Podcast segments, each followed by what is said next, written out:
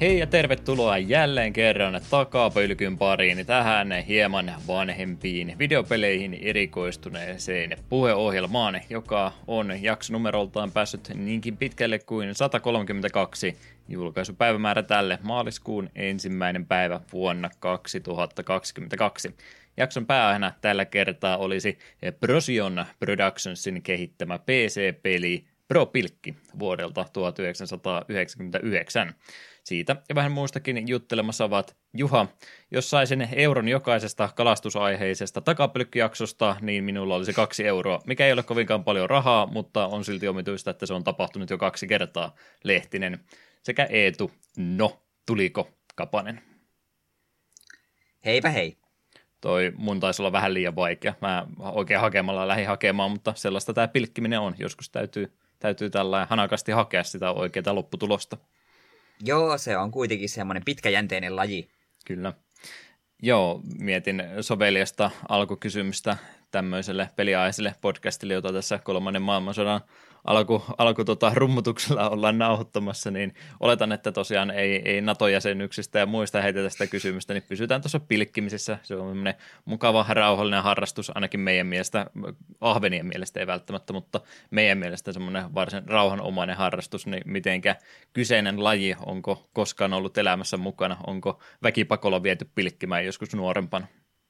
Muistan kyllä, että joskus ollut jotain yksittäisiä pilkkikisoja tuolla, tuolla tai ylipäätään pilkkipäiviä tuolla paikallisilla kylillä, missä lapsuuden asunut, niin joskus siellä jäällä vähän käynyt pyörimässä, mutta en palettanut ikinä edes onkia kädessä itse pitää, ainakaan sillä tavalla, että se olisi johtanut mihinkään.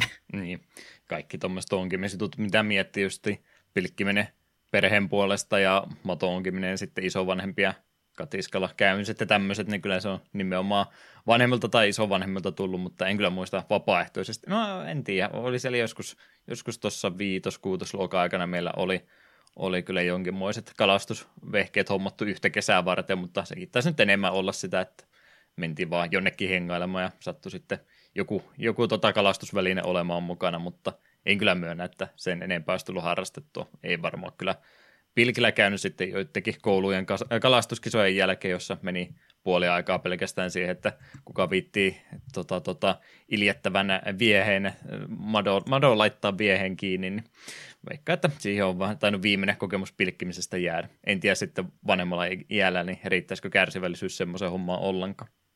Mm. Ehkä se olisi taas niitä semmoisia harrastuslajeja, mihinkä pitäisi podcastin kuuntelu jotenkin yhdistää mukaan, että mikä siinä sitten, jos olisi sopiva sää ja laittaa toiseen korvaan napin, pyö, napin tota korvaa ja kuuntelee jotain mukavaa podcastia siinä samassa, niin ehkä se sitten menisi. No sillä tavalla ehkä joo, mutta vähän itse asiassa jopa aiheeseen liittyen, kun katsottu vaimon kanssa Shamelessia ja siitä eka kausi just loppui, niin siinä näkyi tällainen pilkkimökki, siis jäällä, ilmeisesti Amerikassa harrastaa just tällaisen se pilkki, mistä ei tehdä silleen varsinaisesti ulkoilmassa, vaan siellä on jäällä sellainen pikkuinen mökki, jossa sitten on se pilkki kaidattu reikä ja siitä sitten kalastetaan, niin kyllä vähän niin kuin että oikeasti, että ne, ne ei edes ole sille tuulessa ja tuiskeessa, vaan ne on mm. neljä seinän sisällä samanlainen pilkki. Että mitä helvettiä tämä tämmöinen on? Kyllähän niitä Suomestakin saa, mutta se sitten kun meet jostain tota, motonetista semmoisen se tota, tota, muovi, muovikehiko hommaamaan itsellesi, niin se on varmaan ekakin tuulenvireen, niin se lentää sitten sun ympäriltä pois. Mutta mm. ehkä, ehkä se näkösuoja siinä lajissa täytyy sitten olla, että ei, ei vaan kukaan muu näe, että mitä siellä harrastetaan. Ja, ja tietysti joku pimeä pullo taskussa, niin kaikkia Totta. voi tehdä. Totta, kyllä sekin. Välineharrastushan tuo pilkkiminenkin tuntuu olevan. Mm. No, tosiaan kun maailmantilanne nyt on mikä on, niin jätetään me ne nyt sivuun to, toisaalta ainakin toivotaan, että asia on mennyt ohitse parin viikon päästä, niin yritetään me pidättäytyä videopeleissä ja ehkä vanhoissakin. No ei me vanhoissa, mm, vanhahkoissa sormuksissa, voisiko ehkä näin, näin sanoa. Joo, Elden Ring tuli ja mulla oli vähän semmoinen ajatusmaailma, että emme sitä vielä hankita. Emme sitä varma, jos me sen hankin, niin me varmaan aloita se heti ja emme halua vielä, kun mulla on pelejä kesken. Siinä mikä miten se Vitoinen on kesken, Tales of Arise on kesken. Sitten perjantai tulee tätä julkaisupäivää, ja kyllä me siinä vähän oli arvosteluja katsonut, että aikamoisa suitsussa tulee joka suunnasta, ja olisi kyllä aika, aika houkut, ei, ei, en, en, en. töiden jälkeen kuitenkin kauppaan meni ja ajattelin, että en mie käy edes peliosastolla, että e- ei tule kiusausta. Ja siinä sitten kävelen Joensuun Prisman käytävällä eteenpäin ja yhtäkkiä huomasin, että aha, tällä käytä, keskellä käytävää vähän matkan päässä ennen kuin vihannesosastolle käännytään, niin siinä oli se ihan erillinen tällainen näytille laitettu, useampi tällainen Elden Ring-mainos ja kaikki pelit siinä hienosti esillä ja hintakin oli vain 49,95, joka minua hämmentää, koska minulle se olisi ollut se 6995. Siinä sitten kävelin tämän esittelypisteen luokse, tuijottelin pelejä hetken ja nappasin se Pleikkari 5-version kainaloon ja liha on heikko, mitä tässä mm. muuta voi sanoa. Ei Liian houkutteleva oli. No, tiedän, että ei ole ensimmäinen kerta, kun sä satut kauppareissulla jotain nappasemaan hetken mielijohteesta mukaan, että olet, olet heikko. Lihasi on heikkoa kyllä. Mutta aika vähän olen kyllä niin kuin viime vuosina ylipäätään hankkinut fyysisiä pelejä tuolle niin kuin ihan vaan, koska voin. Hmm. Nyt tämä oli ihan puhtaasti, oli vaan päättänyt, että en vielä hanki, mutta sitten se oli siinä, tämä oli, jos uskoisin yliluonnolliseen, niin väitsit, että tämä on joku korkeampi voima tahtonut, että Elden Ring pitää saapua minun talouteeni heti. Hmm. Ja eilen sitä vähän aloittelin, kaksi puoli tuntia pelailin ja kyllä se on sitä, mitä sen pitääkin olla. Se on Dark Soulsia, uutta sellaista, mutta silti sen verran uudistuksilla juuri tämä hevonen, jolla pääsee ratsastamaan ja vähän avoimempi maailma, niin kyllä se maistuu nannalta ja on sitä vaan kiva pelä, pelata. Vähän ehkä on se, alku oli semmoinen, että okei, tämä on ehkä turhankin Dark Souls-mainen, että vähän hassu, että ei suoraan ole Dark Souls 4, hmm. mutta ihan miten vaan Dark Soulsien pelimekaniikat on kivoja, niitä on helvetin mukava pelata, niin mikä siinä? Eli olen siis tykännyt aivan pirusti ja uskon, että tuosta, tuo tulee olemaan semmoinen merkkitieto, jota muistellaan vielä pitkään. Jos Soulsbornet ei ennestään ole tuttuja, niin eh, en osaa siitä vielä sanoa, onko tuo hyvä paikka aloittaa. Sen sijaan, että ensimmäinen oikea bossi, jota, jonka löysin, niin se vetelee aikamoisella vauhdilla turpaan. Niin sitä yritin joku alta kymmenen kertaa, sain parhaimmillaan ehkä heltit puoleen väliin, ja sitten se päätti keksiä uusia hyökkäyksiä, niin siinä kohtaa mieltä, että hei, tämä peli on aika siinä mielessä kiva, että ei todellakaan niin pakota sinua menemään mihinkään. Sitten ei vaan seikkailemaan. Mie seuraavaan päälle tunnin vaan katselin, että no lähdetään tuonne suuntaan, katsotaan mitä täällä on. Oho, täällä on tämmöisiä ratsastajia vihollisia, mitkä on aika hankala tappaa, en mie sinne mene. Ja sinkoilin sinne tänne, löysin kaksi vapaaehtoista bossia, toisen kaadoin tokalla yrittämällä ja toinen vaikutti siltä, että tämäkin varmaan menisi, jos yrittäisi muutaman kerran, mutta katsellaan, niin siitä lähdin vaan seikkailemaan, etsimään uusia noita savepointteja tai mitä Lost Grace vai millä nimellä nyt tuossa pelissä onkaan, että voin sitten näppärämmin varppailla edestakaisin. Niin, emme tällainen ekan istunnon jälkeen voi muuta sitä sanoa, että se, se tuntuu Dark Soulsilta ja minulle se kelpaa. Annoit jo 10 kautta 10 ennen kuin peli tuli uloska.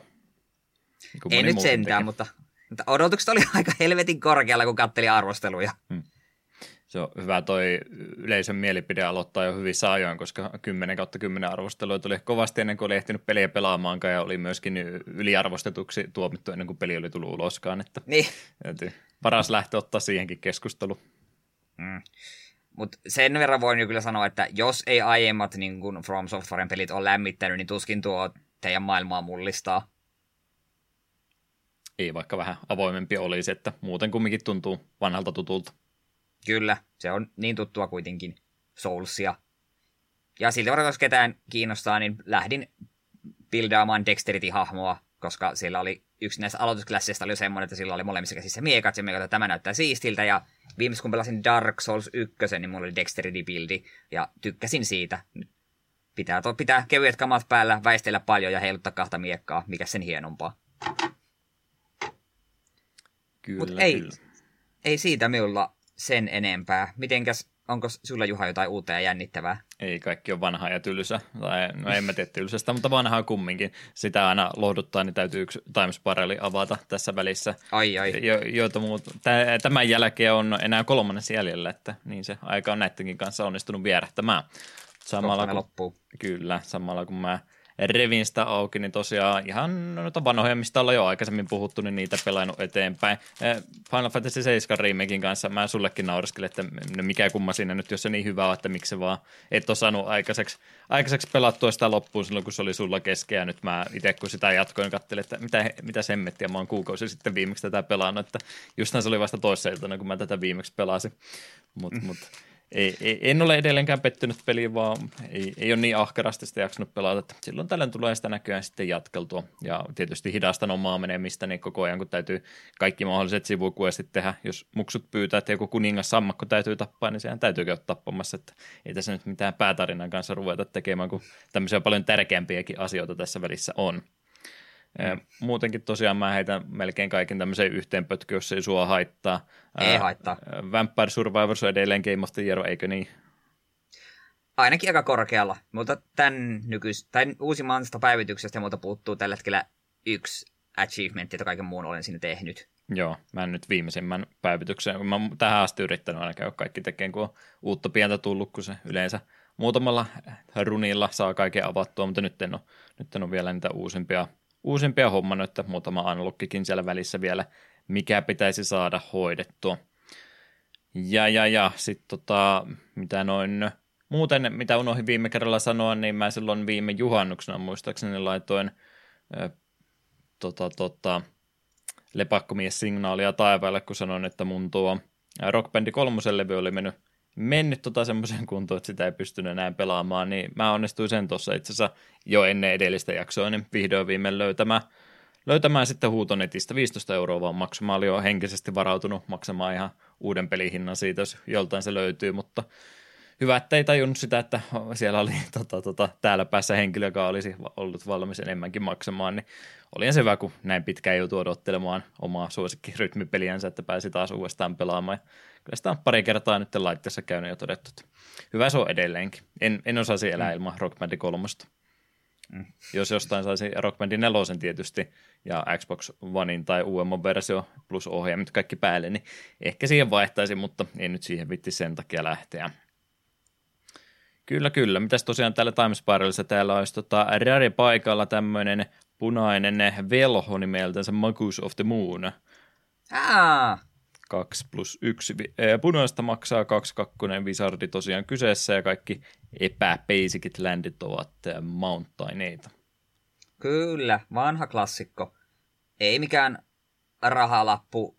Käytännössä se on vaan creatureinä enchantmentti nimeltä Blood Moon, joka tekee täsmälleen saman efektin. Mm. Ja tuo, se on ihan sykli, että jokaisella värillä on joku Magus of the jotain, jolla on joku tutusta kortista efekti. Mutta tuo on varsin ilkeä, e- ilkeä, ilkeä kortti, koska jos pelaa, vastustaja pelaa moniväristä pakkaa ja siellä on paljon non-basickeja, Magus of the Moon tai Blood Moon hyppää, hyppää pöytään, niin sitten saattaa ollakin, että aha, minä en pysty enää kästämään mitään spellejä, koska minä luotin näihin minun non-basic ländeihini. Mm. Kiitos sulle. Nyt, nyt joskus on muistan, punaista vain. Jep, muistan joskus, kun Savonlinnassa pelasin minun öö, just push, äh, 8-pack-pakkaa. Siinä mulla sideboardilla oli yksi Blood Moon ja vastassa oli Tron, pakka, joka luottaa vahvasti se Ursa-ländeihin. Niin en muista miten eka peli meni, taisin voittaa. Sitten tokassa pelissä vuorolla kolme isken Blood Moonin pöytää. Kaveri katsoo vähän aikaa, katsoo omia kortteja sille, että ei mulla tuohon vastausta, että kiitos peleistä. Se tuli hyvä fiilis. Lähdetään aikaisemmin tänään kotiin. Jep. Kyllä, kyllä. Itse Blood Moon-korttina taitaa olla ihan arvolappuja sitten kuitenkin. Se, sekin on print. Nähneeni sitä. Ja jos mä oon jonkun se... kortin nähnyt, se johtuu siitä, että mä oon Card Marketissa laittanut rahaa hinnallisesti oikeaan järjestykseen ja mä oon sen siitä pongannut.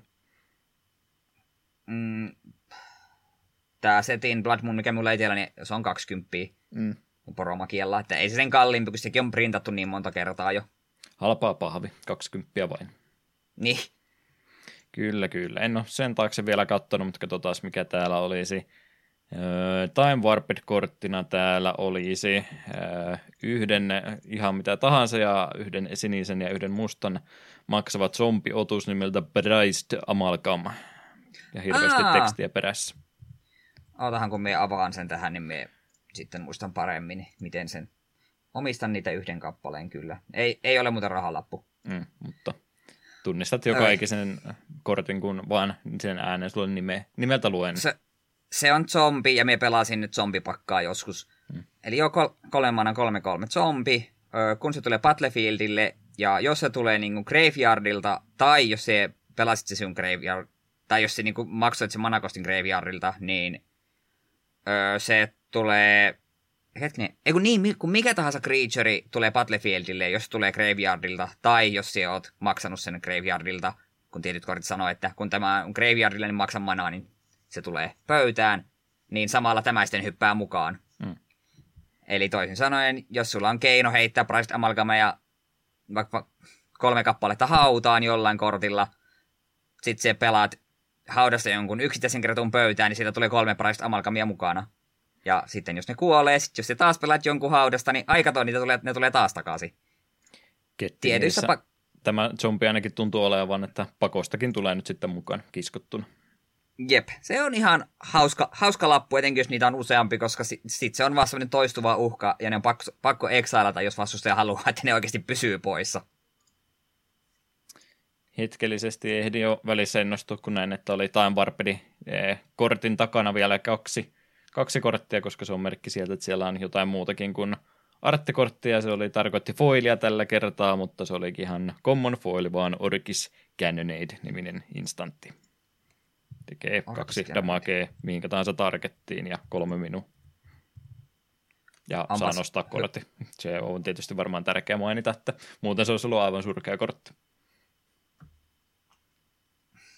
No onpas kämänen lappu. Mutta se on foili, niin se on ihan kiva. No joo. Menee rullalle nopeammin. Niin. Yritin miettiä minkälaisessa tilanteessa. No jos se pelaat jotain Death Shadow tai jotain tällaista, mikä hyötyy siitä, että se otat itsekin damage. Tai jos et pelaa tarpeeksi aggressiivista pakkaa, niin se, että se on damage, niin sillä ei ole mitään väliä, koska se pyrit joka tapauksessa voittamaan niin nopeasti. Ja plus, että se nostaa kortin kuitenkin, niin hmm. kortin nosto on aina voimakasta, piste. Äärimmäisen aggressiivinen kortti siis. Kyllä. Yes, yes. Uh, joo, pelailusta vielä, mitä tuossa nyt jo aikaisemminkin varmaan Discordin puolella mainosti, mutta jäi vähän sivu, sivurooli hetkeksi, kunnes tajusin, että niin mä maksoin kuukausimaksun tästäkin näin, kai sitä voisi sitten pelata, niin on näköjään taas klassikki Vovi jäänyt sitten jumittamaan, mitä tunteita tämä herättää. Ai vai vai, pettymystä. Joo, se Burning Crusade-klassikki siellä jo viime toukokuusta asti ollut, että melkein vuoden vaan myöhässä ole. Ei mulla mitään ajatuksia ruveta raidaamaan mitään muuta endgame-sisältöä toistaiseksi ruveta tekemään, mutta itse vaan pahmojen levuttaminen on tuossa kivaa. Kai mä oon semmoinen boomeri nykyään, jolta hiukset pikkuhiljaa lähtee päästä ja keskiulut kädessä ja vanhaa vovia versiota pelaa, pelaan tällä itsekseni hissukseen eteenpäin, että parina iltana viikossa on yleensä muutaman tunnin pelailusessettuun parissa viettänyt, kun uutta hahmoa levutellut. Ajattelin ruveta Dwarf Paladinia levuttaa ja se on nimetty uh. nyt meidän tulevan Chrono Crossi-jakson kunniaksi Ronorossiksi. Kaunista. Koska Rono Rikkeri on olemassa, niin mä ajattelin, että kyllä Rono Rossikin sitten täytyy olla. Mutta mut, hauskaa. Ah. Hauskaa levutella pikkuhiljaa eteenpäin. Semmoinen pieni takaetus siinä toki on, että sitten – tämä lisäri, kun on pikkuhiljaa taputeltu ja loppuvuodesta varmaan jotain ilmoitella, että sieltä saattaisi eh, Wrath of the Lich King lisäri klassikkiakin sitten jossain muodossa tulla, niin no nyt vähän, vähän kuumottaisi tai tässä tapauksessa kylmettäisi, että pääsisi sitä lisäriä uudestaan pelaamaan. Se oli tietyssä mielessä jännää aikaa elämästä kumminkin. Hmm. Tuli kovasti pelattua vielä siihen aikaan. Mutta mut, mitä kaikkea Vovi-aiheesta lisää sisältöä tuossa halusi ääneen sanoa, niin yksi videosarja, mitä silloin kun tuo alkuperäinen Vovi-klassikki tuli, tuli tota 2019 vai milloin tämä nyt olikaan, niin se oli aika, aika hedelmällistä maaperää näille sisällön tuottajille, koska siellä oli paljon semmoista, jotka muisti peli hyvin, tai sitten oli muuta vaan vähän nuorempaa väkeä, jotka oli kiinnostunut kiinnostunut siitä, että minkä takia tämä nyt niin iso juttu olikaan, niin semmoinen e, uusi sukupolvellinen sitten, en sano Mashiniman tekijöitä, mutta kumminkin tämmöistä e, tota, vähän vahvemmin editoidumpaa videokontenttia, mitä sitten siitä sai, niin e, yksi niistä, mikä oli pitkää aikaa vähän limbossa, kun ei mennyt mitään tapahtua, niin Barney 64-niminen tota, henkilö oli, oli muutaman jo tehnyt sieltä klassikin alkupäästä videon, mitkä nyt ei varsinaisesti ollut mitenkään toisinsa liitoksissa, mutta sitten kun tuossa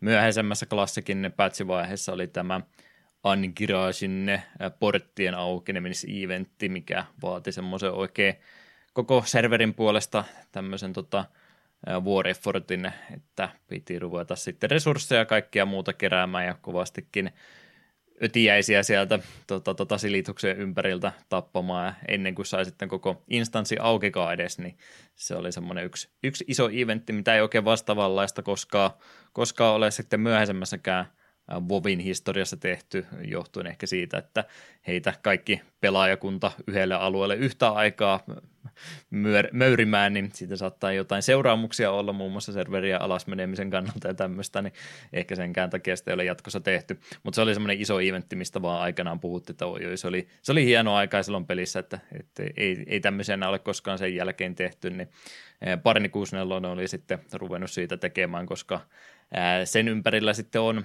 on tota, tietyt henkilöt pystyy tämmöisen oikein harvinaisen ratsun ja tittelin saamaan, mutta se vaati sitten tietysti koko killan ja vähän sitten koko oma factionin puolta semmoista yhteissuunnittelua, että siinä ylipäätänsä onnistuttiin, niin Parni sitten heitti, he, heitti viime hetkellä ajatuksena, että no hänkin kokeilee sitten tämä Scarab Lordi-titteli itsellensä saada, ja hän oli tuon videosarjan jo silloin aikanaan, kun se tapahtui, siitä on jo yli kaksi vuotta aikaa, kun tämä, tämä uusi versio tästä tapahtumasta oli käynnissä, niin aloitti sen videosarjan silloin, mutta kovasti videomateriaalia, kovasti editoitavaa ja kaikkea muutakin happeningia elämässä, niin se sitten meinasi se videosarja jäädä loppuun, mutta nyt sitten tuossa viikko, viikko reilu sitten, niin yllättäen tuli, että no täältä tuli, täältä tuli sitä videota, tässä olisi tämmöinen tunnin, tunnin tota paketti ja sitten muuten tulee huomenna sitten vielä se toinen viimeinen osakin, niin pääsin nyt sitten näkemään, että mitä tälle Barnin Scarapi Lordi tittelihaulle loppuviimeisessä kävikään ja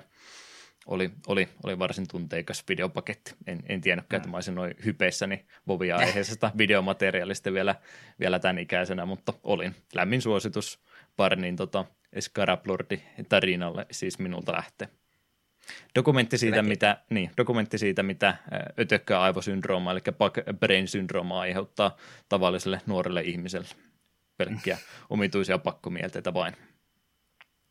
Ja, ja, ja yksi sieltä nyt sitten, kun Vovista vielä puhutaan hetkeä aikaa, niin yksi ensimmäistä podcasteista, toinen podcast itse asiassa, mitä mä oon ikinä kuunnellut heti Retronautsin jälkeen, on ollut, ollut The Instance-niminen podcasti. Olen Scott Johnsonin podcasteja ja muutenkin kehunut ja tietynlainen podcasti-esikuva itsellenkin kumminkin on, koska hänen, hänen tuotannosta on aina tykännyt ja yksi ensimmäisestä tämän alhan tekijöistä, ketkä sillä ihan nimeltä kunnolla tun, e, tota, olen oppinut tuntemaan, niin hänelläkin oli pitkää aikaa ja nyt jo paljasta, mitä siis tapahtui, että hänelläkin oli tosiaan yksi ensimmäistä podcastista, mitä hän aloitti tuolla 2006 tekemään silloin, kun vielä podcastaminen oli oli tota, ehkä kaksi tusinaa ihmisiä, jotka sitä vielä harrasti, niin e, Instance-niminen Vovi-aiheinen podcasti oli tosiaan silloin laitettu tuli heille nyt viimeinen jakso sitten e, julkaistiin tässä männä viikolla juurikin, jakso numero 666, plus tietysti kaikki ylimääräistä siihen päälle, mutta noin numeroituna järjestyksenä, niin 16 vuotta painelivat Vovi-podcastia, hekin olivat jo tuossa muutama vuosi sitten, kun tämä Blitzardin meneminen meni vähän minnekä meni, ja toki sitten itse, itse tota, hostauspuoleltakin, niin ikää tullut kovastikin jo enemmän sen jälkeen, että Herra Johnsonkin oli muistaakseni, oliko se, tähän se oli 30, 30 tota jotain, jotain, kun hän aloitti tuota podcastia tekemään silloin jo 2006, hän on nyt jo yli 50, että ymmärrettävää toki, että kun jo lapsetkin on jo täysikäisiä ja muuta, ja muuta velvoitteita elämässä ja tämmöistä, niin ei hänelläkään sitten Bovi enää mitenkään tärkeässä roolissa ollut pitkään pitkään aikaa, mutta silti tehnyt, tehnyt showta vielä aina tänne päivään asti, mutta nyt sitten tuli semmoinen fiilis hänellekin jo, että eiköhän se ole aika lopetella, kun ei tässä nyt oikein olla enää viime aikoina koko Vovista puhuttu yhtään mitään, enemmän ehkä Final Fantasy 14 ja Lost Arkista ehkä nyt vähän men- mennessä ja New Worldista ja mitä kaikkea muuta MMOta tässä viime vuosina on ollutkaan, plus sitten peli tota, alasta, niitä juttuja ylipäätänsä, ylipäätänsä vaan käynyt tuossa viime aikoina läpi, niin siitä huolimatta niin itse kun tuon noin huomasin, että nyt, nyt näyttää jaksotekstiä vähän semmoiselta, että se taisi olla siinä, niin kyllähän siinä vähän, vähän paha mieli tuli itsellekin, mutta – aika aikansa kutakin. Oletan, että mekin jonain päivänä joudutaan kumminkin podcasti lopettamaan, että mä ei taida tulla äh, kuitenkaan äh, maailmankaikkeiden loppuun astikaan jatkumaan, mutta toivottavasti mekin päästään sinne ainakin 666 jakso. Niin, mutta jos yllättäen sota vaikka vähän leviää, niin se voi olla, että se loppu tulee yllättävänkin äkkiä. No tätä menoa saattaa tulla kyllä joo, mutta prioriteetti on, että tätä takapölkköä pitää suojella hengelle. Mm, sepä. Mutta, mutta siitä synkistelystä eteenpäin. Meillä varmaan tuosta eteenpäin kaikki on enemmänkin jotain muuta median kulutusta, mitä ollaan harrastettu. Joo, ei tosiaan ole paljon muuta tai uutta tullut pelailtua tuon Elden Ringin lisäksi, ja senkin vasta eilen aloitin. Niin, niin, mutta katselupuolella vähän yrittänyt aktivoitua. Ensimmäisenä voisi mainita, että HBOlta, kun tuo HBO Max löytyy, niin vihdoin ja viimein aloittelin The Wirein. Kyseessähän on sarja, mitä joka paikassa on hehkutettu ja monessa vaikka lukenutkin, että ennen Breaking Badia The Wire oli se, mistä kaikki olivat ihan sekaisin, että vau, paras TV-sarja ikinä. Ja en tiedä muistatko, mutta silloin kun oltiin siellä, siellä Tampereella, niin me käytiin sinne jossain Divarissa, niin miehän sieltä ostin sen Wireboxin, ja siellä semmoilla tuolla jossain on. En siitä tosin ruvennut siltikään katsomaan, koska en tiedä miksi, mutta kun se oli HBOlla, se oli kuitenkin niin helposti vaan klikkaa tästä televisiolla tai puhelimella, niin jakso rupeaa pyörimään, niin nyt sen sain viimeinkin se aloitettua. Emme ole kuvasta neljä jaksoa kattonut, ja kyllä me jo nyt ymmärrän, että miksi se on niin pidetty. Koska jäin jo heti ekasta jaksossa vähän silleen koukkuun, okei, vaikuttaa ihan mielenkiintoiselta. On poliiseja, on rikollisia, on huumeita ja on murhia ja niin poispäin, niin kyllä mielenkiinnolla haluan sitä katsella ja nähdä sitten, että miten tämä homma tästä etenee. Ja varsin selkeäksi on käynyt jo nyt, koska on korruptiota poliisien perässä ja, tai korruptiota siellä poliiseilla ja samaan sit aikaan sitten kaikki näistä huumejengileistäkään eivät ole puhtaasti pahoja, niin vähän häilyvää tämä, että ketkä on hyviä ja ketkä pahoja, ja niinhän sen hyvissä sarjoissa pitää ollakin. Katsellaan, että pysyykö laatu yhtä tiukkana loppuun asti, mutta sen perusteella, mitä olen kuullut, niin pitäisi kyllä pysyä. Joo, en minäkään sitä mitään muuta kuin kehuja vaan matkan varrella kuulu. Entäkin ajattelin, että sekin nyt jotenkin, jotenkin vielä pinnalla ollut ja sitten katsoo tuota alko, alkamisvuotta, niin 2002 sekin alkanut jo, että parikymmentä vuotta vanha sekin. Mm. Mutta sitten sen lisäksi voi hyvillä tässä mainita, että tuli käyty pitkästä aikaa leffassa. Kävin katsomassa Ramon kanssa tämän uuden Screamin. Tämähän, tästä kun näin rupesin mainoksia näkemään, niin olin vähän kiinnostunut, että hmm, Scream kauhuelokasarja on itselleni jossain määrin lähellä sydäntä. Eka Scream oli itse asiassa ekalla kauhuelokuva, mitä ikinä näin. Olen ollut silloin hetkinen, nelos- tai vitosluokalla, olen lähes sen varma. Katsoin sen naapurin ja serkun kanssa, ja muistan että naapurilla nimenomaan tämä oli VHS-nä, hänen luonaan silloin katsottiin, ja kyllähän se silloin oli hurjan pelottava elokuva, mutta sille nykyisin, kun sen katsoo, niin sehän on vaan kevyt teinislasheri, ei pelottava, mutta varsin viihdyttävä, ja siitä kuitenkin aika nopeasti sitten tuli kakkonenkin katsottua. Sekin on myös varsin mainio, Kolmonen, sen muistan jotenkuten. Se ei enää ollut niin hyvä. Ja nelosta en muistanut yli ollenkaan. Minun piti Wikipediasta käydä lukemassa, että miten tämä leffa loppuu. Niin sitten muistin, joo joo, on meitä nähnyt. Niin, ja kaikkialla kuitenkin kun lupailtiin vähän, että tämä uusi olisi tavalla, ei rebootti, mutta kuitenkin semmoinen vähän niin kuin uusi alku tälle leffasarjalle, niin mielenkiinnolla menin katsomaan ja mie koin, että mie sain siltä just sitä, mitä mie odotin. Sanoisin, että heti Scream 1 jälkeen paras Screami oikein oikein mainio. Tiedosti itsekin niin kuin, niin kuin aina ekassa leffassa asti ne on vähän niin kuin tiedostanut sen kauhuleffojen pöljyyden, koska yleensä hänessä on vähintään se yksi hahmo, joka on hyvinkin tarkka kauhuelokuvien säännöistä, ja yleensä nämä murhajatkin ovat sitten, tai kuka kulloinkin tämä Ghostface-naamion takana on, niin on jonkinlainen pakko meille kauhuelokuviin, niin on hyvin tarkkaa, että mennään siis kauhuelokuvien sääntöjen mukaisesti, niin osataan nauraa itselleen ja sitä, mitä aluksi olin vähän turhautunut, että äh, miksi tämän nimi on pelkä Scream, miksi on Scream vitonen. Sitten elokuva itse tekee vitsiä siitä, että jos tulee monta jatko-osaa, niin laittakaa se numero sinne perään, että älkää vaan nimetkö rebootia pelkällä samalla nimellä kuin alkuperäinen, niin hmm. Hymähdin sille. Okei, okay, jos, jos te jätitte numeron jättämättä pelkästään tämän jutun takia, niin pisteet siitä. Osaatte nauraa itsellenne. Ja muutenkin oli tosi paljon just semmoisia pikkusia nyökkäyksiä kauhuelokuviin ylipäätään. Ja ja omaan leffasarjansa myöskin, kun en tiedä, ootko kattonut näitä leffoja ikinä? Ensimmäisen, just olin siellä kohta sanomassa, että on se ensimmäisen kyllä joskus, joskus nähnyt silloin, kun me tota, siinä 2000-luvun alkupuolella kaverit halusi katsoa kauhuelokuvia kovasti kiittää, nyt ei niin kiinnostanut, mutta kattelin, kun oli RLtä tullut vuokrattua tai muuta, niin tuli, tuli kyllä alkuperäinen. Olen sata varma, että olen alkuperäisen Screamin nähnyt, mutta mä valitettavasti Scary Movie versio kyseistä äh. hahmosta on ajanut niin ylitte niiden muistot, että mä en muista sitä elokuvasta yhtään mitään. Okei. Okay. Mutta äh, niin se piti just sanoa, että kun noissa jatko-osissa, niin kakkosta alkaenhan tässä oman, tai näiden elokuvien niin kuin, omassa loressahan siellä niistä murhista ja tapahtumista on tehty elokuvasarja, mitä Stab, niin se sitä kautta, kun ne puhuu tästä Stab-sarjasta ja sen huonoista puolista puhuu, niin ne samalla vähän niin kuin pilkkaa itseäänkin, niin se on silleen ihan, ihan nokkelaa, tykkään, tykkään siitä. Ja tosi paljon on sellaisia asioita, mistä niin kuin tämä elokuvasarjan fanit niin saa kiksejä irti. Että etenkin ykkösen tapahtumiin ja hahmoihin, niin niihin viitataan useamman kerran.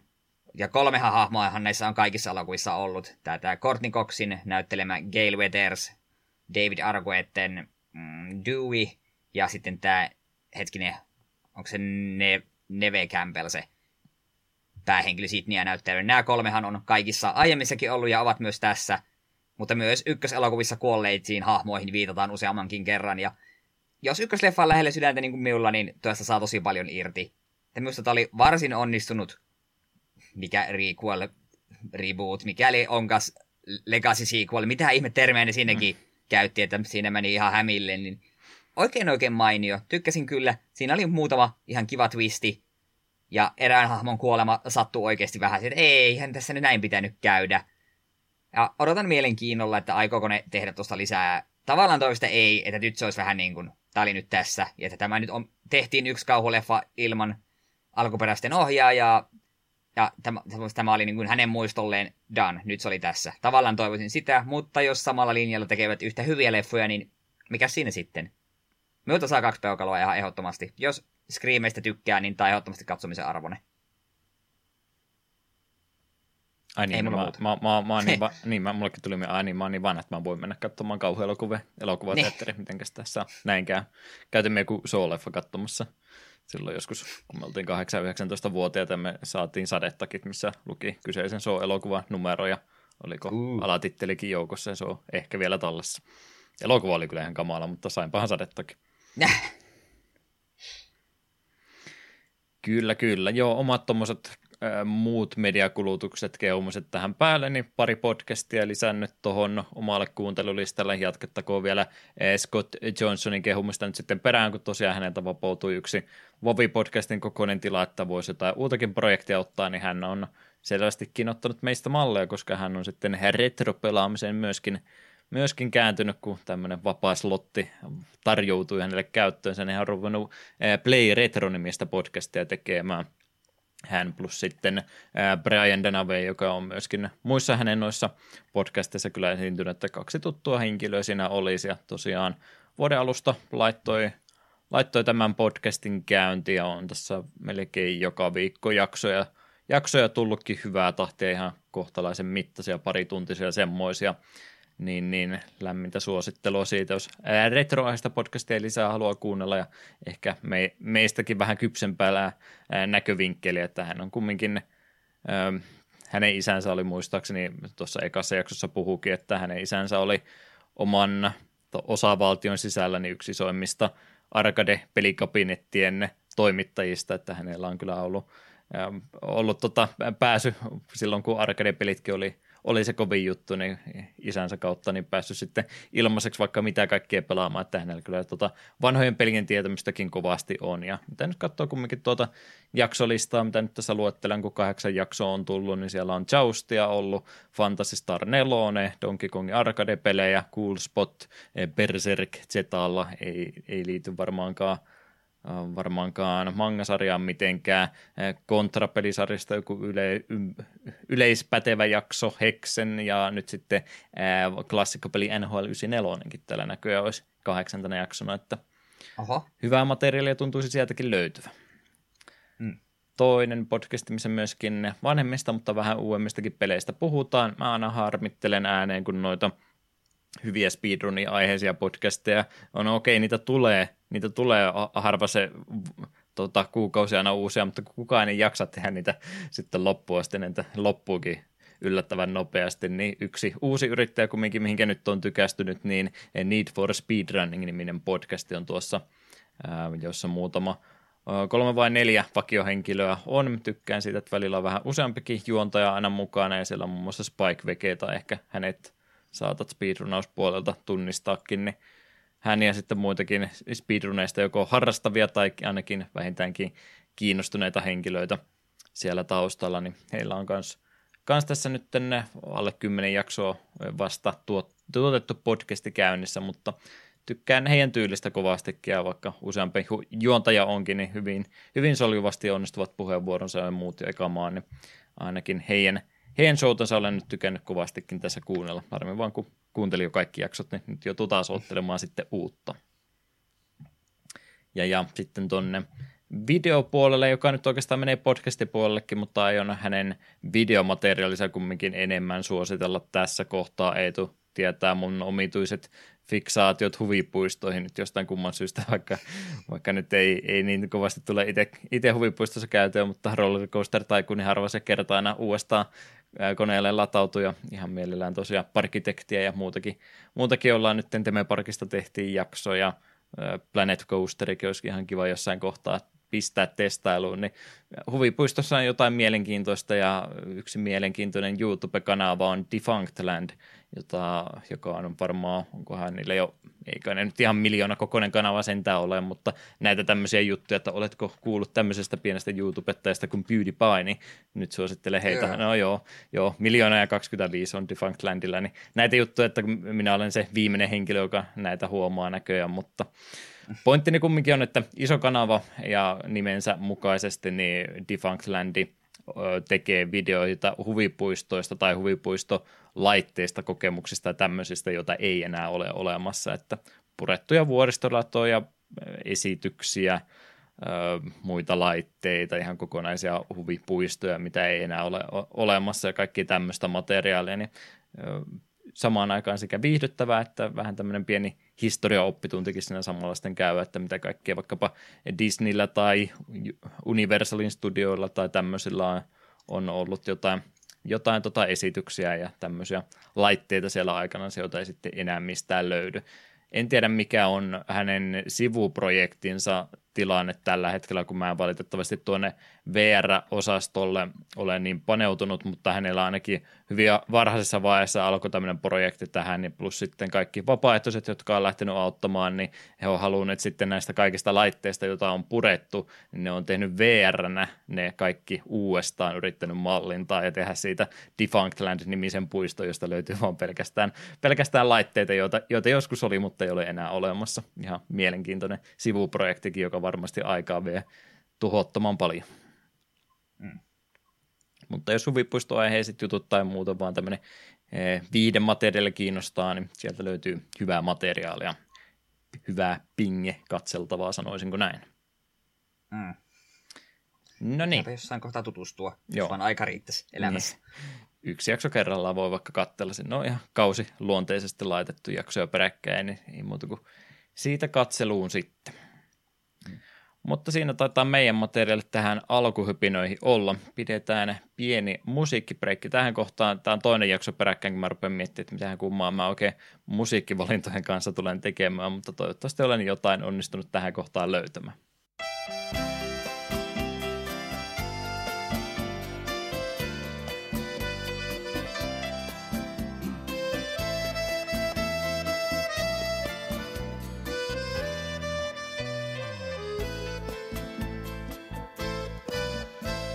Vaikka esitäs vaikka yhtä pistettä, kun tuas aamulla nukahtaa pommiin.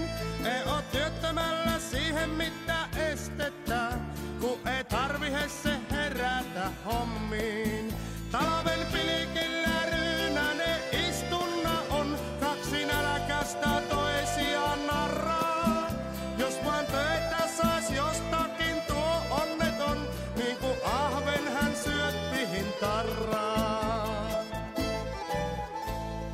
Ja viereisellä reijällä ongittaa. Kylän pohattaa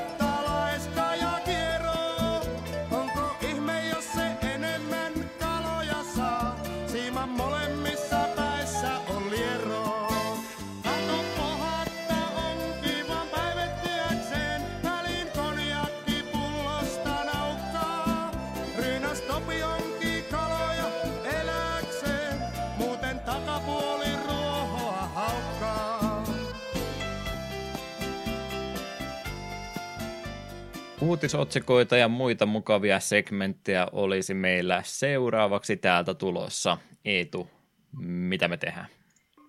Tänä päivänä pelihistoriassa, eli mitä tapahtui ainakin kymmenen vuotta sitten. Maaliskuun ensimmäinen päivä oli päivämäärä tällä kertaa, johonka lähdin tutustumaan tarkemmin, että mitä on sattunut tuona päivänä pelijulkaisua yli 10 vuotta sitten vähintäänkin tapahtumaan. Ja valikoimaahan sieltä jonkin verran löytyi ja koitin rajata viiteen kappaleeseen jälleen kerran, kuten lupauksen tuossa alkuvuodesta tein.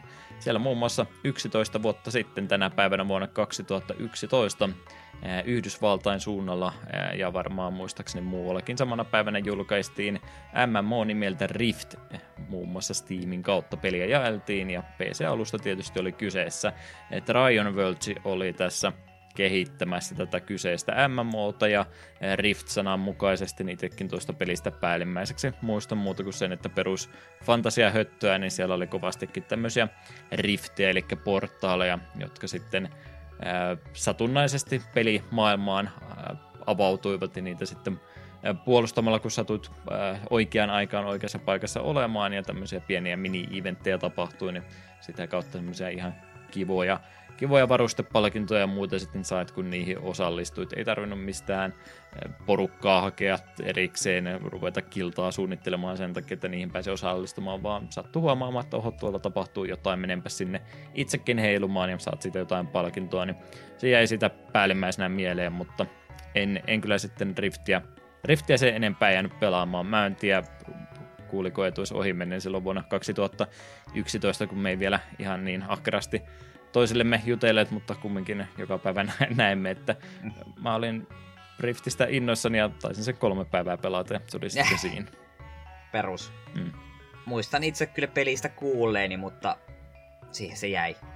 Joo. Meidän tota, tota, Savonlinnan porukasta niin toinen Iiro, isompi Iiro myöskin Riftiä mm. tykästyy pelaamaan ja hän flametti minua kovastikin, kun menin väärälle servulle sitten kumminkin pelaamaan kuin hän. emme, emme päässeet sitten yhdessä harrastamaan, mutta ehkä parempi kuin tosiaan, tosiaan en sitten sille Riftille lämmennyt sen enempää. Mä, mä en tiedä, mulla on niin kovasti tuommoisia MMOita matkan varrella ollut, mitä mä siis on innoilla, innoissani lähtenyt kokeilemaan, ja mä en ole niistä mitään huonoa huomannut, mutta sitten kumminkin se yksi päivä kun jää välistä, niin sitten niitä ei tule jatkettua, että se, että MMO juurtuu kunnolla, niin se melkein vaatisi se kuukauden aktiivista pelaamista, että se kunnolla jäisi tai muuten käy herkästi tuolla, että jää sitten sinne ihan alkuleveleille tämmöisenkin pelin parissa. Huonoja sijoituksia, kun ostat ensin tuommoisen pelin ja maksat kuukausimaksunkin yleensä ja sitten pelaat sen kolme päivää sitä kumminkin. Tuo on se yksi syy, minkä takia me en kovin innokkaan ole lä- lähde kokeilemaan yhtään mitään MMOta edenkään, jos siinä on kuukausimaksuja. Niin, No onneksi sitä monikin se ekaan kuukauden sitten tarjoaa siihen päälle, mutta en muista miten se Riftin kanssa oli. Pointti kumminkin, että ehkä olisi Riftillekin pitänyt vähän isompi mahdollisuus antaa, mutta valitettavasti ei, ei onnistu. Liikaa vovia tuli vielä silloin pelattu. Nyt tulee maltillisesti. Pelaa MMOita maltillisesti, se on, se on tärkeä viesti. Ja taitaa olla tuolla... Mm-hmm, kuka se taas olikaan Nerd Slayer Studios tota, näitä kuolleita, kuolleita pelejä, niin Riftistäkin taitaa olla jakso, niin kannattaa vaikkapa se katsoa, niin ehkä paremmin hän osaa selittää, minkä takia Rifti ei sitten kumminkaan, kumminkaan juurtunut pelaajakuntaan kunnolla. Mm. Hieno mies. Joo. Muistan, mutta se tuli vielä mieleen Vovista ja Riftistä, että Riftin markkinointi sloganihan oli, että me emme ole Aserothissa enää. Ja se ei, se ei ilmeisesti sitten ollutkaan ehkä jälkikäteen katsottuna niin kovinkaan nokkela lausahdus, koska ei oltu niin. sitten Riftin maailmassakaan kyllä enää sen jälkeen. Joo, tuota, se taisi olla virhe suorastaan tuo mainoslause. Kyllä, kyllä. Siitä mennään vuosi taaksepäin vähän pienempää peliä, mutta mm, tuttua sarja.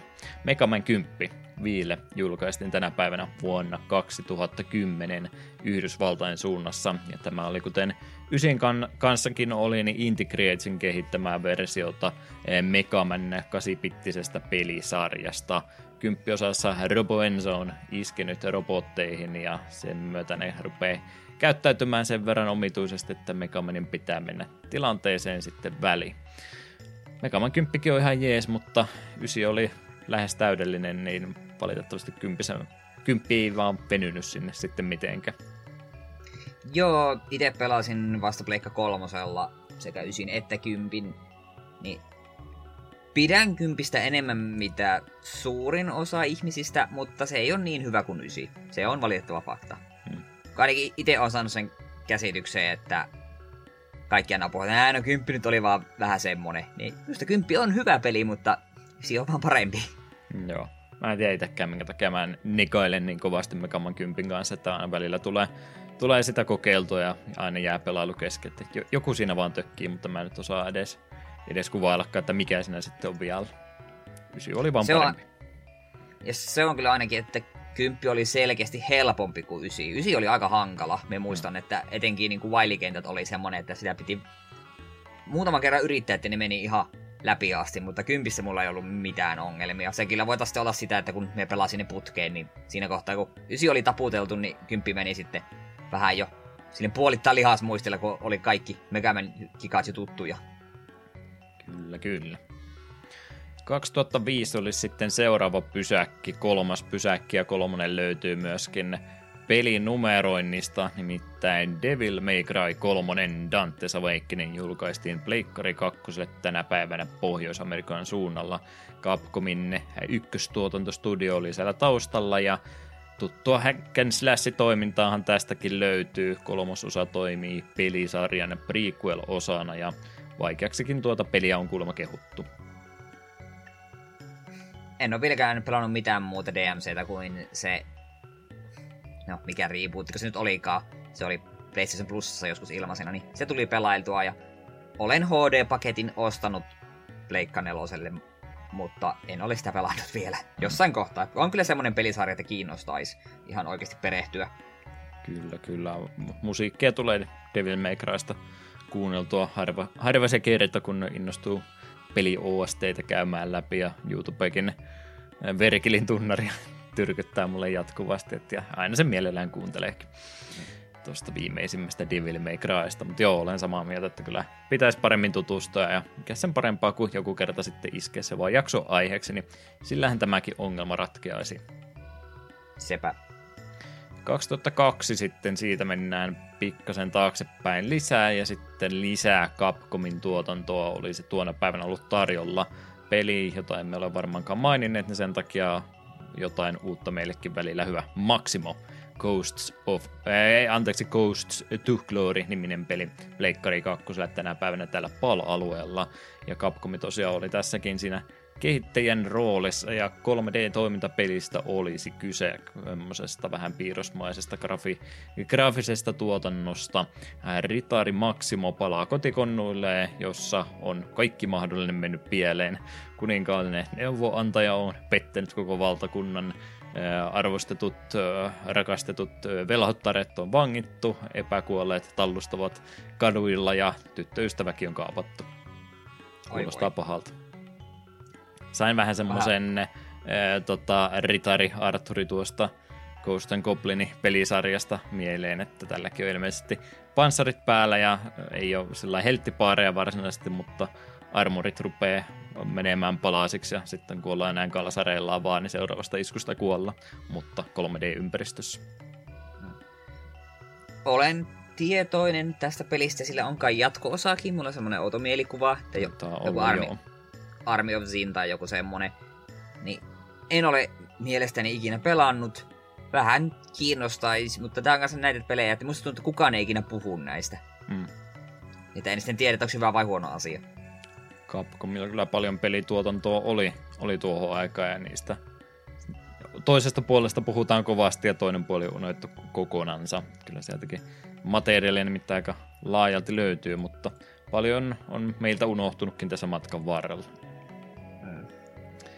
Viides ja viimeinen pelivalinta oli mulla tällä kertaa vuodelta 2001, eli 21 vuoden takaa. Siinä päivänä nimittäin Zone of the Enders-niminen peli oli Pleikkari 2 julkaistu Japanin suunnalla. Ja kyseessä on Konamin kehittämää 3D-mekharymistelyä sijoittuen jonnekin 2100-luvun puolelle, jossa ollaan muistaakseni Marssi jo asutettu ja siitä eteenpäin ilmeisesti olisi tarkoitus päästä, mutta sitten täällä maan pinnalla olevat ihmiset niin ehkä elää tietynlaisen valtiovallan alla, että aika kovassa kurissa pidetään maan asukkaita tänään tähän aikaan ja sitten pelastavana enkinä tietysti koetaan nämä isot mekhaalukset, jotka voisivat ehkä vapauttaa meidät näistä kärsimyksistä, jos siellä vaan olisi niitä ohjastamassa jotkut, jotka näitä samoja aatteita meidän kanssa ehkä ohjastaisivat. Ja siellä sitten tietysti animesankarin roolia itse pelataan ja otetaan yksi, yksi alus sitten sattuman kaupalta omaan käyttöönsä ja tehdään sillä sitten isoja sosiopoliittisia ratkaisuja. Sanotaanko näin?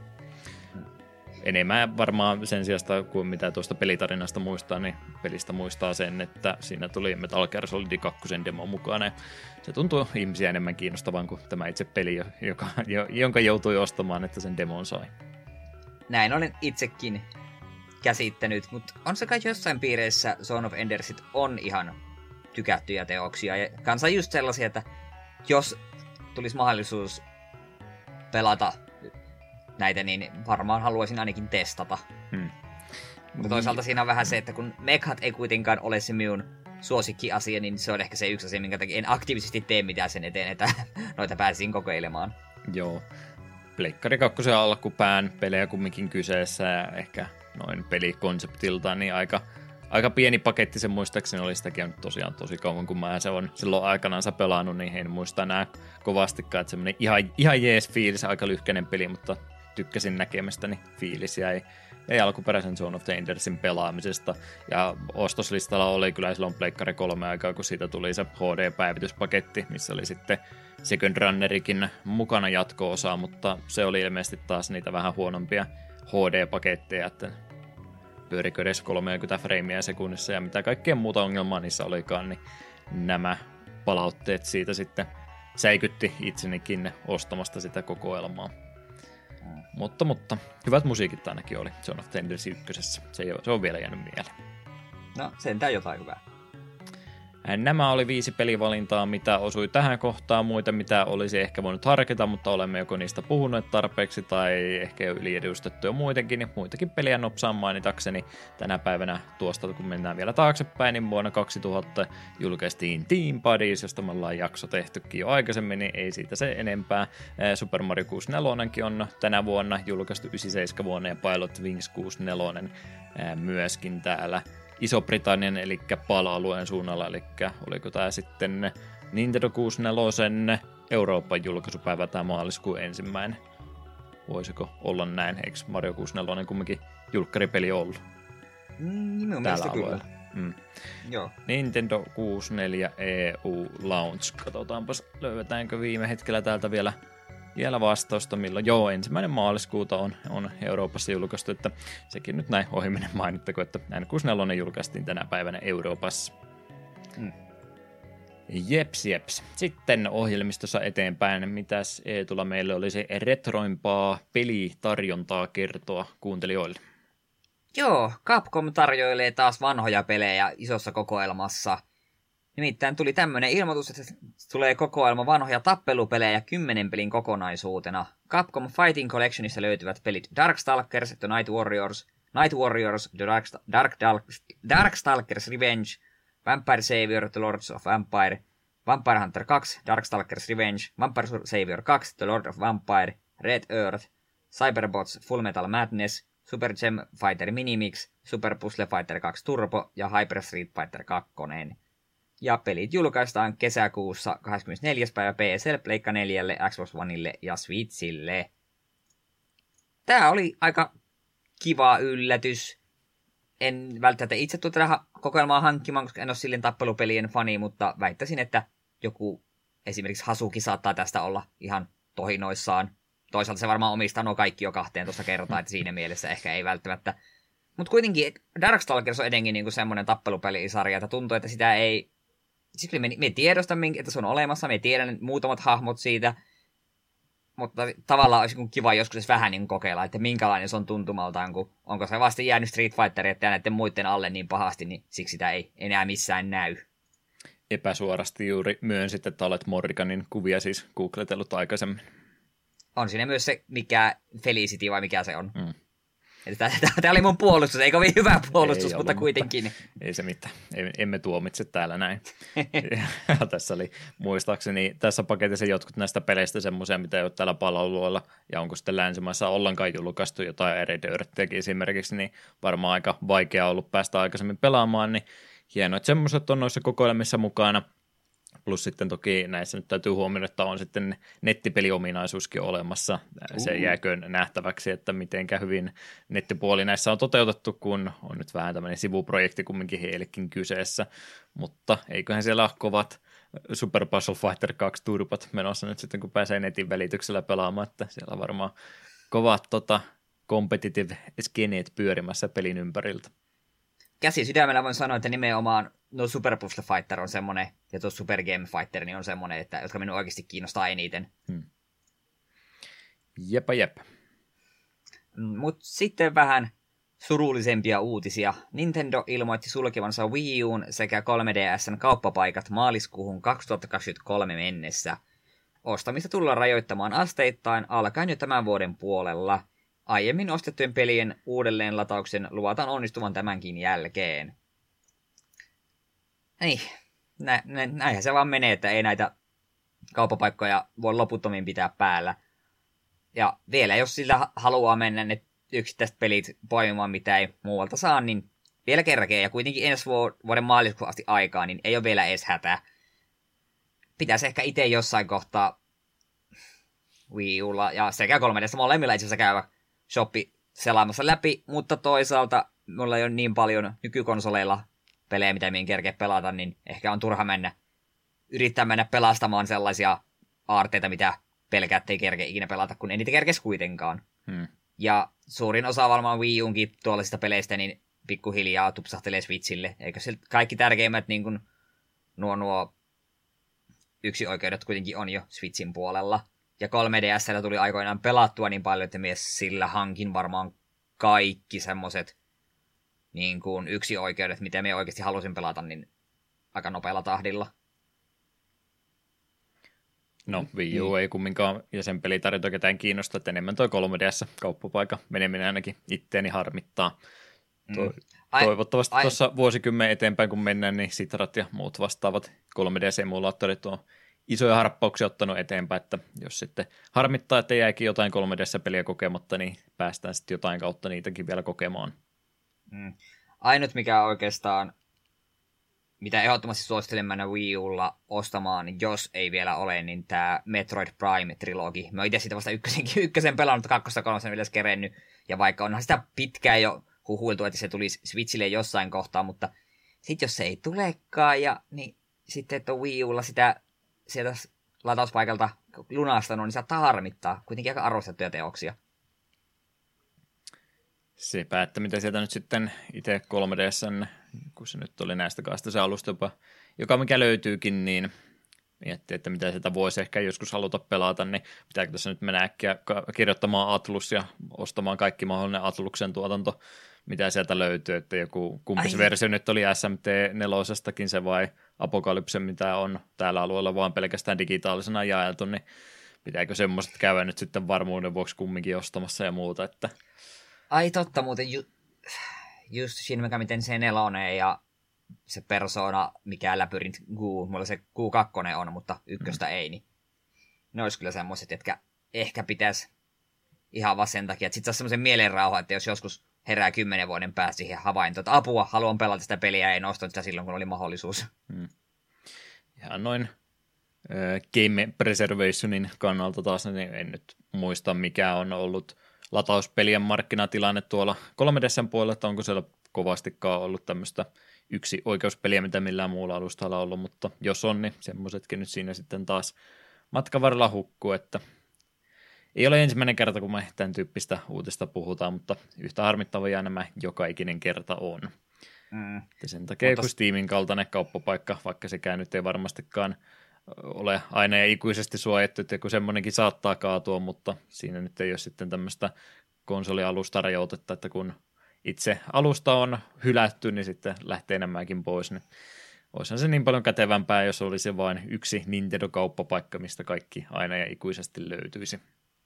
Mm, toki, mutta tässä on myös sitten se, että tämä ei tehty silleen, että hei, by the way, viikon päästä menee kiinni, vaan tässä annetaan yli vuosi aikaa, että ei vielä ole hätä.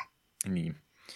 Joo, Pleikkarin kanssahan siellä oli kanssa Vita ja PS3-kauppapaikkojen sulkeminen, niin se onnistuttiin yli puhumaan, että älkää nyt sitä vielä ainakaan tehkö. Että se onnistui, mutta mä vähän veikkaan, että Nintendo ei varmaan kiinnosta, vaikka minkämoiset adressit pistäisit tulille tästä näin, niin tämä tulee tapahtumaan, niin se on vaan hyväksyttävä.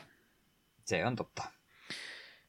Ei liity vanhoihin peleihin varsinaisesti suoranaisesti, mutta kun tuli Atlus ääneen sanottua, niin eikö ne ollut Soul Hackers 2 tuossa hiljattain ilmoittanut tulevaksi, onko se alkuperäistä Soul Hackersia pelaan? En itse asiassa oo, se olisi kyllä niitä myös, jotka kiinnostaisi. Devil Summoner Soul Hackers 1 julkaistu Japanissa 2012 elokuussa, että vink vink. Mm. Ää, hetken, ai niin tästä on siis, aa, toi on Days version Saturn-versiosta itse asiassa remake. Hmm. Olisikohan Saturn-versiota käännettynä englanniksi. Nyt jotenkin tuntuu siltä, että ollaanko me tämmöisestäkin rom osiossa puhuttu ja mennyt vaan ohi, hyvinkin mahdollista. On mahdollista.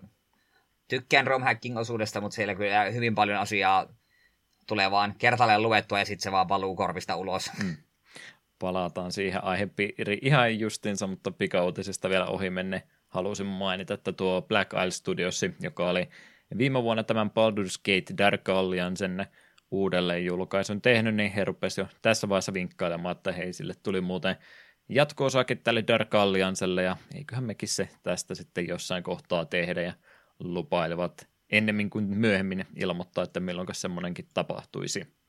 Mm. Dark Alliancestakin ihmiset tykkää, mutta jatkosasta on vähemmän puhuttu, niin saapi nähdä, mitä sillä mahtaisi käydä. Mutta semmoista retrompaa uutisointia, niin siihen äskeiseen palataksemme, niin mitä siellä ei olisi romhackingin kautta fanikäännöksiä englanniksi toteutettu viimeisen parin viikon aikana.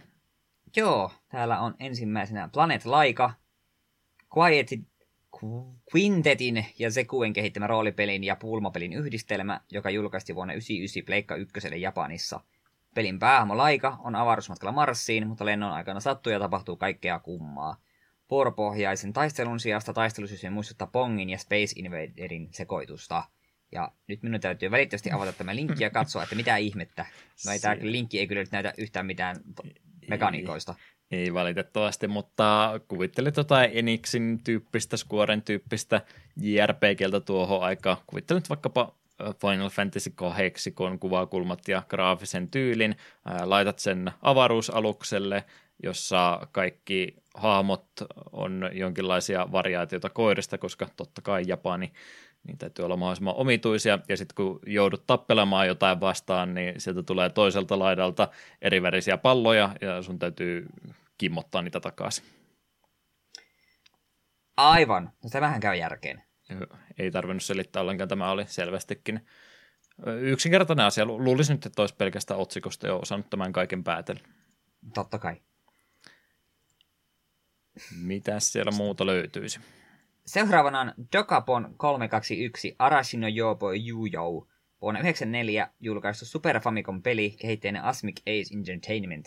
Pelissä sekalainen lajitelma RPG-sankareita liikkuu pelilaudalla kilpailen siitä, kuka pelastaa valtakunnan ensimmäisenä. Käännöksestä vastuussa Krokodyl. Ja minulla on tässä paljonkin sanottavaa. Mm-hmm. En tiennyt, että pelisarja on lähtenyt, tai ollut ihan Super Famicomilla asti, mutta Wiin Dokapon Kingdomia olen pelannut siskon ja lankomiehen kanssa aivan tolkuttavan monta tuntia. Ja, ja ne ihmiset, jotka väittää, että Mario Party ja tämmöiset pelit niin koettelee ihmissuhteita, niin Dokapon Kingdom on se todellinen ihmissuhteiden rikkoja. Se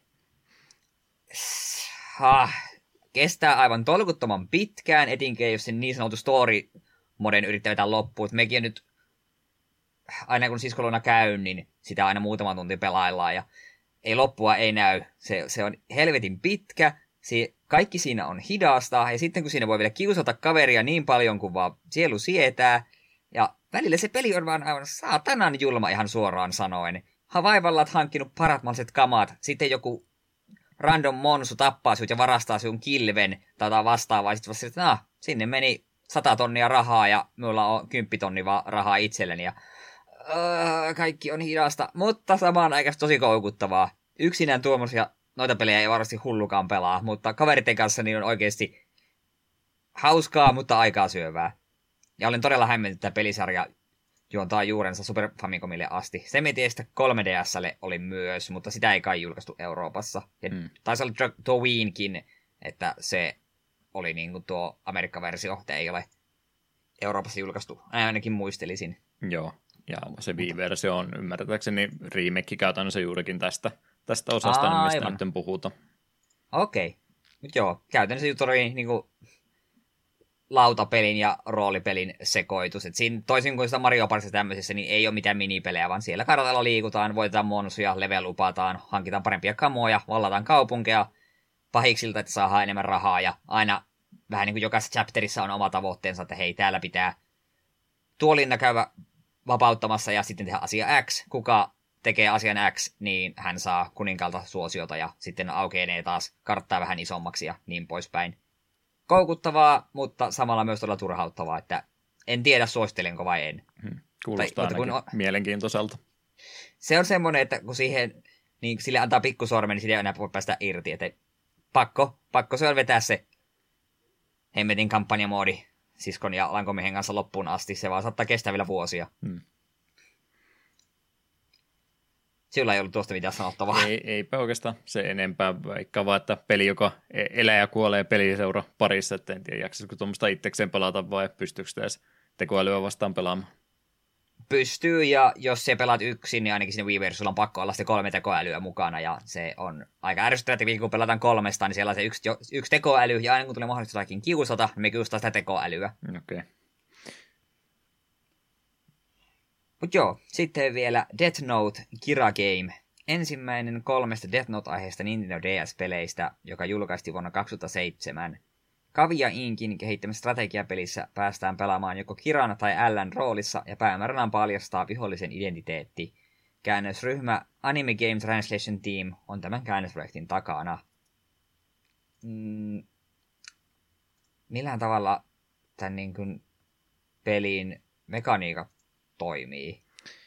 Hämmentävää. Jotain vuoropohjaisuutta tässäkin on mukana ja ne, jotka nyt kuuntelijoista on sarjan tai mangan aikanaan lukenut, ihmettelee, että no mikä siinä ongelma on siinä, että paljasta Ln identiteetti, kun yhden hahmon nimi on L, mutta se siis käytännössä tarkoittaa, että niitä rooleja, mitä sarjassa kiraaja L edustaa, niin kuka tahansa voi käytännössä olla sitten se. Eli siellä laitetaan roolit sitten käytännössä sekaisin, ja sitten vaan täytyy paljastaa, että kuka tässä on syypä. Sanoisinko tämä, että on siis Death Note Among Us-versio. Pitää imposter paljastaa. Häh, ei kiinnosta. Ei, ei Among Us eikä Death Note-pelitkään. Olen Death Notein mangana lukenut, ja minun mielestä se on ylihypetetty. Se hmm. on ihan hyvä, ja me on Lightin puolella. Me vihasi Lää. Kuulun vähemmistöön, mutta ihan sama. Hmm. L oli oikealla asialla. se ei, L, ei L, siis kun Light. Light oli oikealla asialla. Kyllä, kyllä. Kyllä se tota, taisi vaan olla sen verran erilainen verrattuna mitä muuta tarjontaa siihen aikaan oli, niin ymmärrän kyllä, että erottui joukosta, mutta en usko itsekään, että jos nyt sen uudestaan kattelisin, niin välttämättä enää samanlaista reaktiota aiheuttaisi. Mä yritin sitä joskus katsella uudestaan, mutta jäi kyllä pahasti, pahasti parin jakson jälkeen kesken, että ehkä parempi vaan pitää tämmöisetkin asiat muistoissa.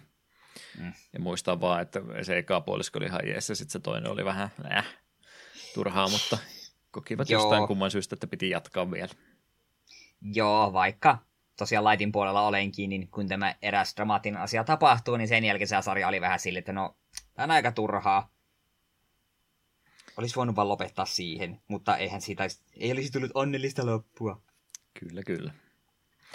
Ja näin ollen olemme tarjonnantamme uutisilla ja kaikilla muulla täyttäneet tässä kohtaan. Ei muuta kuin virveleitä kaivamaan sitten esille ja ruvetaanpa suuntamaan pilkkijäille tämän musiikkitauon jälkeen.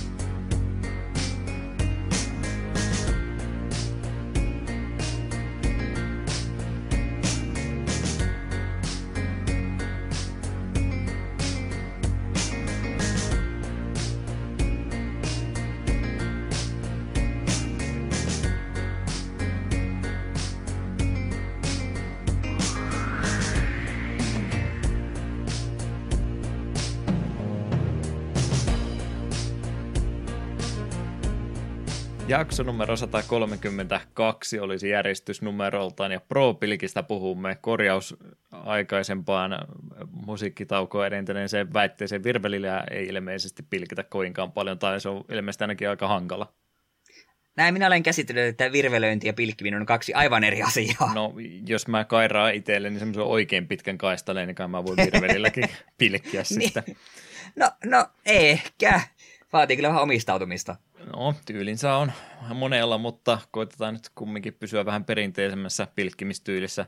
Tosin koti eh, sohvilta ja pelituoleilta pelattuna, eli videopelimuotoista pilkkimistä pääsemme harrastamaan aidon ja alkuperäisen Pro-pilkin parissa. Oletko näitä kahta, joko alkuperäistä Pro-pilkkiä tai sen jatko-osaa, niin aikaisemmin tutustunut ollenkaan, vai oliko ensi kertaa kuulemassa, että tämmöinenkin peli on olemassa. Ilmeisesti tiesit, koska sä ehdotit mulle tätä ehdotuksena tuossa, kun mä menen jaksovalintaa tälle kertaa millään keksi. Joo, kyllä mä muistan, että tätä ykköstä on joskus silleen hetken koettanut, mutta sitten se on aina siihen jäänyt ja ei sitä pahemmin koko peliä enempää ajatellut. Ja, mutta sitten kun luin tätä Juho Kuorikosken uusinta kirjaa tätä pelien Suomeen, niin siinähän oli pitkät pätkät Pro-pilkistä, ja siinä sitten kyllä niin kuin, vähän niin kuin tajusi, että okei, tämä, vaikka tämä ei ehkä ole semmoinen aihealue, joka minua kiinnostaa, niin tämä on loppujen lopuksi eten suomalaisten pelien maailmassa niin varsin merkittävä teos, niin eikö se ole silloin ihan pätevä syy tähän ainakin väkisin tutustua? Joo, hyvä tieto kuulla siitä kirjasta. Tuosta kohtaa löytyy juttua, koska mä nyt tietysti tätä jaksoa valmistautuessani otin tuon sinivalkoisen pelikirjan käteen ja totesin, että täällähän muuten pro eikä sen jatko saa mainittu ollenkaan, että meni jo vähän hämilleen, että mitä, mitä oli tässä tapahtunut. Hyvä kuulla, että siitä kirjasta sitten löytyy pro mainintaa ainakin. Suosittelen kirjaa lämpimästi kaikille. En ole vieläkään loppuasti lukenut. Tämmöiset maksitut mainokset tähän väliin. Mutta mutta ajassa tosiaan palataksemme niin tuohon alkuperäisen Pro-pilkin aikaan ja siihen kehitykseen. Prosiona Productions on siellä tosiaan suomalainen kahden hengen studio nyt käytännössä. En tiedä mikä nykymalli on ollut vai onko nämä kaksi henkilöä siellä aina taustalla olleet, mutta Mikko Happo sekä Janne Olkkunen olivat henkilöt, jotka lähtevät Pro-pilkkiä tekemään. Prosion nimitysstudiolle ilmeisesti heillä tämmöinen lapsuudesta kautta teini-iästä asti ollut, ollut nimitys, mitä on sitten käytetty kaikessa muussakin videokameralla kuvattujen pätkien toteuttamisessa ja tämmöisessä. Ja sitten kun oli aika lähteä jonkinlaista videopeliprojektia tekemään, niin sieltä jo tuommoinen nimi löytyi ja he toivat sen sitten tähänkin mukaansa. Mutta siinä on varmaan kaikki, mitä mä osaan heistä tällään kertoa tämän alkuperäisen pro tekivät ja jatko-osaa sitten 2013 ja muuta sen jälkeen, mutta muistatko, että olisi Kurkosken kirjassakaan tai muussa niin ollut enempää heidän taustatarinasta, että mikä no. sai ajamaan heidät pro tekemään. Vai helvetti, mie Mie oletin, että sulla olisi ehkä parempi tieto, kun mä, luke, mä luvin tämän osuudesta kirjasta kuin kolme kuukautta sitten. Niin, äh, et ole. Ja valitettavasti palannut siihen sen jälkeen. Joo, ei oikein pro, alkuperäisestä pro se enempää kirjoitettu kautta heidän tuosta taustastudiostakaan, niin en pääse nyt itse sen enempää kertomaan, että ajatus on jossain kohtaa noussut, että tehdään omaa peliä. Pilkkiminen ilmeisesti sitten heille jotenkin tuttu, tuttu harrastus on ollut, kun lähtivät sen pohjalta tämmöistä pientä, mutta omalla tavallaan nokkelaa peli, pelipakettia tekemään. Joo, se oli jotenkin sillä, että se molemmille niin kuin jossain määrin niin kuin tuttu ja rakas harrastus ja sitten päättivät, että siitähän voi sitä pelin ja ei tehdä mitään, mitään niin kuin liian yksinkertaista, vaan että yritetään tehdä niin ns-realisti niin kuin mitä nykyteknologialla on mahdollista. Että se oli niin kuin ihan tavoitteellista, että tämä ei ole mikään pikku hassuttelu, vaan tämä semmoinen, mistä niin kuin ihan oikeasti voi saada oikeatkin pilkkiet iloa. Ja mm. olen käsittänyt, että hyvin moni on myös saikin, että tämä oli silloin, kun on kesäkuumimmillaan ja jäille ei pääse, niin silloin tämä on kyllä vastannut tarpeita oikein näppärästi. Joo, tässä ainakin mitä nyt yritin tässä hädissä, niin jotain, jotain taustatietoa vielä löytää, niin ainakin joku ö, MTV-uutisten haastattelu aikaisemmin, mitä on, mitä on tehty, niin on täällä puhuttu, että on on tota, jotain lapsuuden ajan tuolla Mikko Hapolla muistelmia, että on, on opettaja vienyt pilkkireissulle aikanansa läheiselle järvelle ja siitä sitten tota, Olkkonen tullut mukaan kuvioihin jossain vaiheessa harrastusmuodossa, kun on pilkkimistä harrastettu ja sitten tosiaan animaatiovideota tehty pilkkimisen pohjalta ja siitä sitten nälkä kasvanut ajatella, että pystyisikö tästä jopa videopelinkin tekemään ja senhän he tekivät ja siihen me tänään tutustutaan. Tosiaan 99 vuodelta on alkuperäinen Pro Pilkin julkaisu tehty ja sitä matkan varrella toki tietysti sitten pikkasen päivitelty, mutta 1999 on kuitenkin se alkuperäinen julkaisupäivä tälle pelille. PC toimii alustana ja pääsen ensimmäistä ja todennäköisesti viimeistäkin kertaa sanomaan jakson pelivalinnan pelikenreksi pilkkisimulaattori. Näitä ei maailmassa ihan liikaa ainakaan ole. Jep. Onko meillä Eetu taustatarinaa Pro-pilkistä? Miksi me olemme jäille lähteneet? Koska me haluamme pilkkiä. Kyllä, aivan rakkaudesta lajiin sanotaanko näin.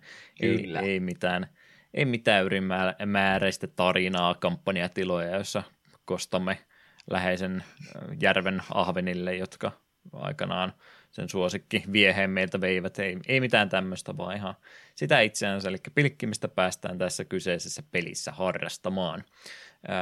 myöhäistä 90-luvun pelityyliä ehkä ei ole nyt cutting edge teknologiaa siinäkään vaiheessa käytetty, vaan sillä resursseilla lähdetty pelejä tekemään, mikä pystyy tekemään, eli vähän tämmöistä pikselityyppistä grafiikkaahan tässäkin vielä hyödynnetty, että ei, miten, ei ole mikään 3D-mallinnettu pilkkipeli kyseessä, vaan enemmänkin semmoista DOS-aikaista pelitoteuttamista ollaan tämän kautta sitten pienessä peliprojektista lähdetty tekemään.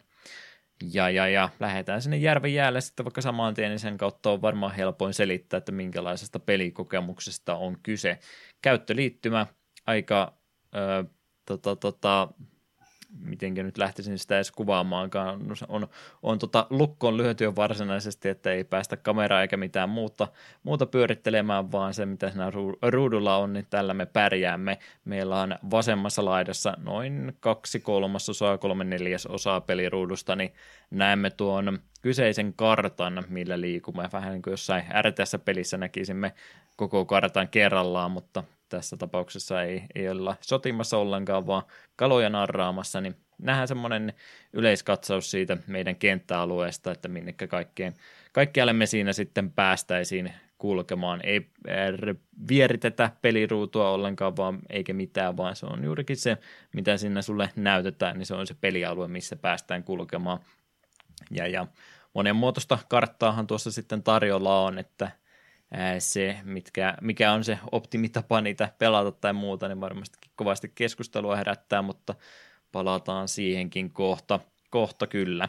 Mutta, mutta järviä yleensä, jokia jonkin verran avomereillekin ilmeisesti päästään. Mulle ei sattunut omassa karttakierrossa sitä merialuetta kertaakaan tulemaan, mutta järvien ja jokien sekoituksia tässä sitten on vesistöjen laajuuksiakin vähän vaihtelee, että joissain saattaa enemmänkin sitten olla metsikköä ja muuta, että hyvinkin, hyvinkin monipuolisia kartta- ja kenttävaihtoehtoja tämän kautta sieltä meille avautuu. Mutta sieltä klikkaillaan sitten tästä isolta peliruudulta, mihinkä halutaan kulkea.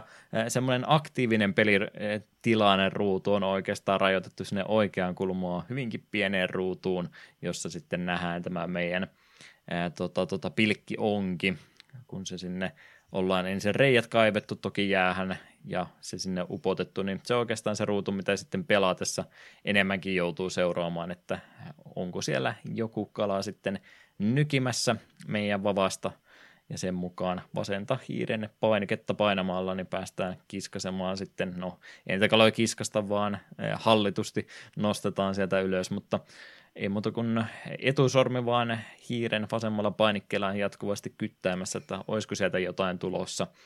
Niin se on oikeastaan se pelimekaniikka, mitä tässä sitten enimmäkseen harrastetaan, että refleksitestiä tietyssä mielessä. Kuinka hyvin Eetu Kala söi? Tuliko painettua liian myöhään vai mitenkä, mitenkä löysitkö jotain tekniikoita tai muuta, että mitenkä se kalojen narraaminen kaikkein parhaiten onnistui? Pääsääntöisesti kyllä, että aina kun vapaa heilahti, niin kyllä se kala sieltä ylös saatiin. Ei mulla siinä mielessä ongelma. Suurin ongelma oli siinä, että nukahtaako tässä, kun me odottelin, että se vapaa heilahtaisi. Joo, totta kai pilkkiminen kärsivällisyyttä myös videopelimuodossa kyllä tarvitsee. Mietin lähinnä just niin se, että aika hyvin se nousee sillä ekallakin nykäisyllä, mitä siellä tapahtuu. Se täytyy aika tarkka, tarkkaa olla ja nopea siinä sitten, että, että se voi olla se pieni tota, puraisu, mitä siellä koukun toisessa päässä tai tota, vavan toisessa päässä tapahtuu, niin aika nopeakin, että jos siitä myöhästyy, niin se on automaattisesti semmoinen tyhjä, tyhjä testaus, että oliko siellä nyt sitten kala kiinni vai ei, niin, niin yritin jopa ihan tämmöisiä strategiaoppaita ja muita vinkkejä, mitä ihmiset olivat silloin aikanaan pelistä kirjoitelleet, niin ihan tämmöistä perus, perusvinkkiä, jota oikeastikin kalastamassa kannattaa käyttää, niin ei välttämättä siihen ekaan nykäisyyn vielä – vielä reagoi vaan sitten vasta siihen seuraavaan, kun tiedetään, että se kala on oikeasti kiinni. Se, onko sitä tämmöiseen peliin oikeasti ohjelmoitu jotenkin, niin en, en lähde edes arvuttelemaankaan, mutta tietysti kun pelistä on kyse, niin yleensä kun se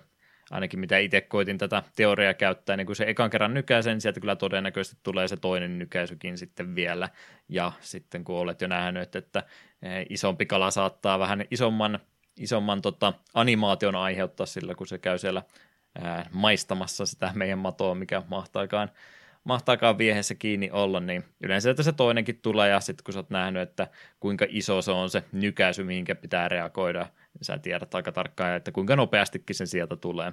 Niin siinä mielessä tällainen pystyy, pystyy kyllä peliä ää, tota, tota, ratkaisemaan suorastaan sillä, että osaa, osaa niin kuin ne jo etukäteen painaa oikeaan aikaan, kun sä tiedät, milloin se toinen nykäisykin sieltä todennäköisesti on tulossa. Mutta sä et ruvennut näin, näin tekniseksi tässä näin menemään, vaan heti kun, Ei, heti kun tapahtui jotain, niin saman tien olit kokeilemassa, että onko siellä ketä.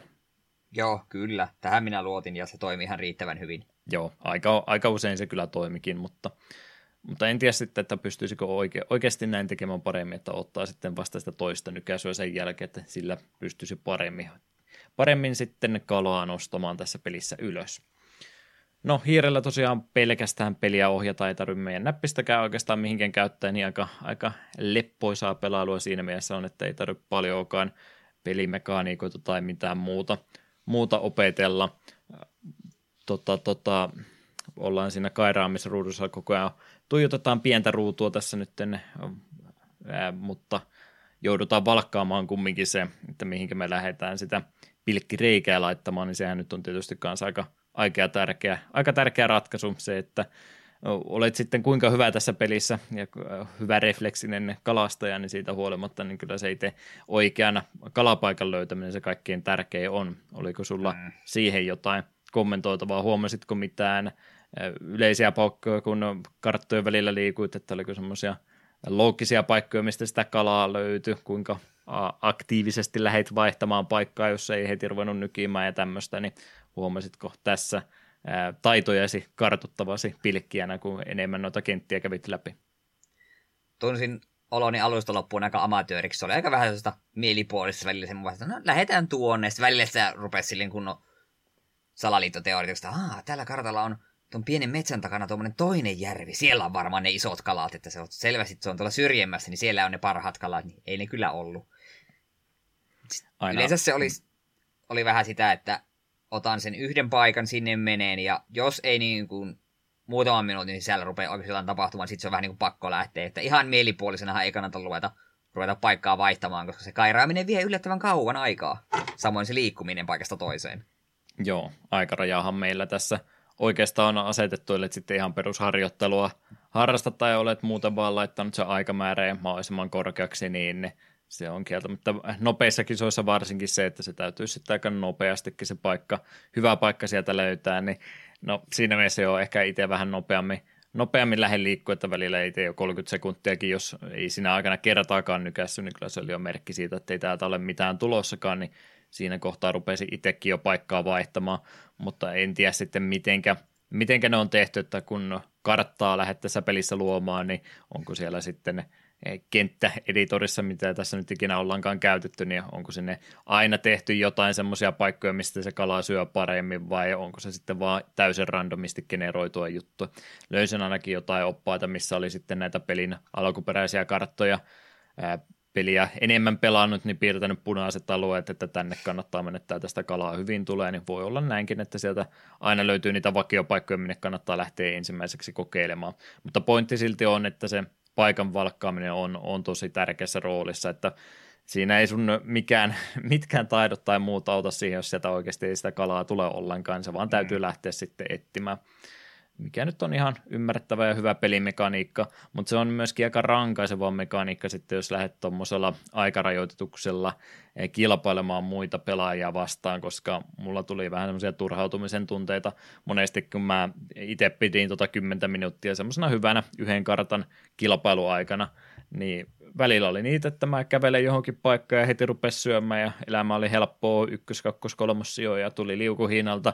Ja sitten tuli välillä semmoisia karttoja, että mä oon jo viisi minuuttia tuhlannut siihen, että mä en ole vieläkään löytänyt yhtään semmoista hyvää paikkaa, mistä sitä yhtä 30 grammasta ahventa enempää olisi tullutkaan, niin on se sitten vähän turhauttavaa, kun sä tiedät, että siellä tekoäly nyt kumminkin – joku heistä pärjää ainakin kohtalaisen hyvin, niin se on sitten jo peli menetetty oikeastaan siinä kohtaa, ellei sitten jotain tuuri kahden kilon haukea, kahden kilon siikaa, joka nyt tietysti on meemi, joka tässä kohtaa täytyy käyttää pois sitten vaan unohda kokonaan, niin jos ei sieltä nyt tuurilla jotain tämmöistä isoa petokalaa yhtäkkiä nouse, niin tässä vähän tuntuu olevan toisinaan onnettarenkin armoilla, mikä nyt on varmasti myöskin pilkkimiseen kuuluva juttu oikeasti, että välillä sitä kalaa ei tule vaikka kuinka, kuinka hyvät välineet ja suunnitelmat sulla olisi, mutta sitten kun tätä yrittää tällainen pelillisesti pelata mahdollisimman optimaalisesti, niin se, että mulla loppuviimeinen ei ole sitten kaikkia kaikkia tota, naruja omissa käsissä, niin sen suhteen, että kuinka hyvin tätä pystyy pelaamaan, niin toisenaan se tuntuu vähän turhauttavalta, kun sitä kalaa sitten ei vaan oikeasti tule, vaikka mä mitä tekisin.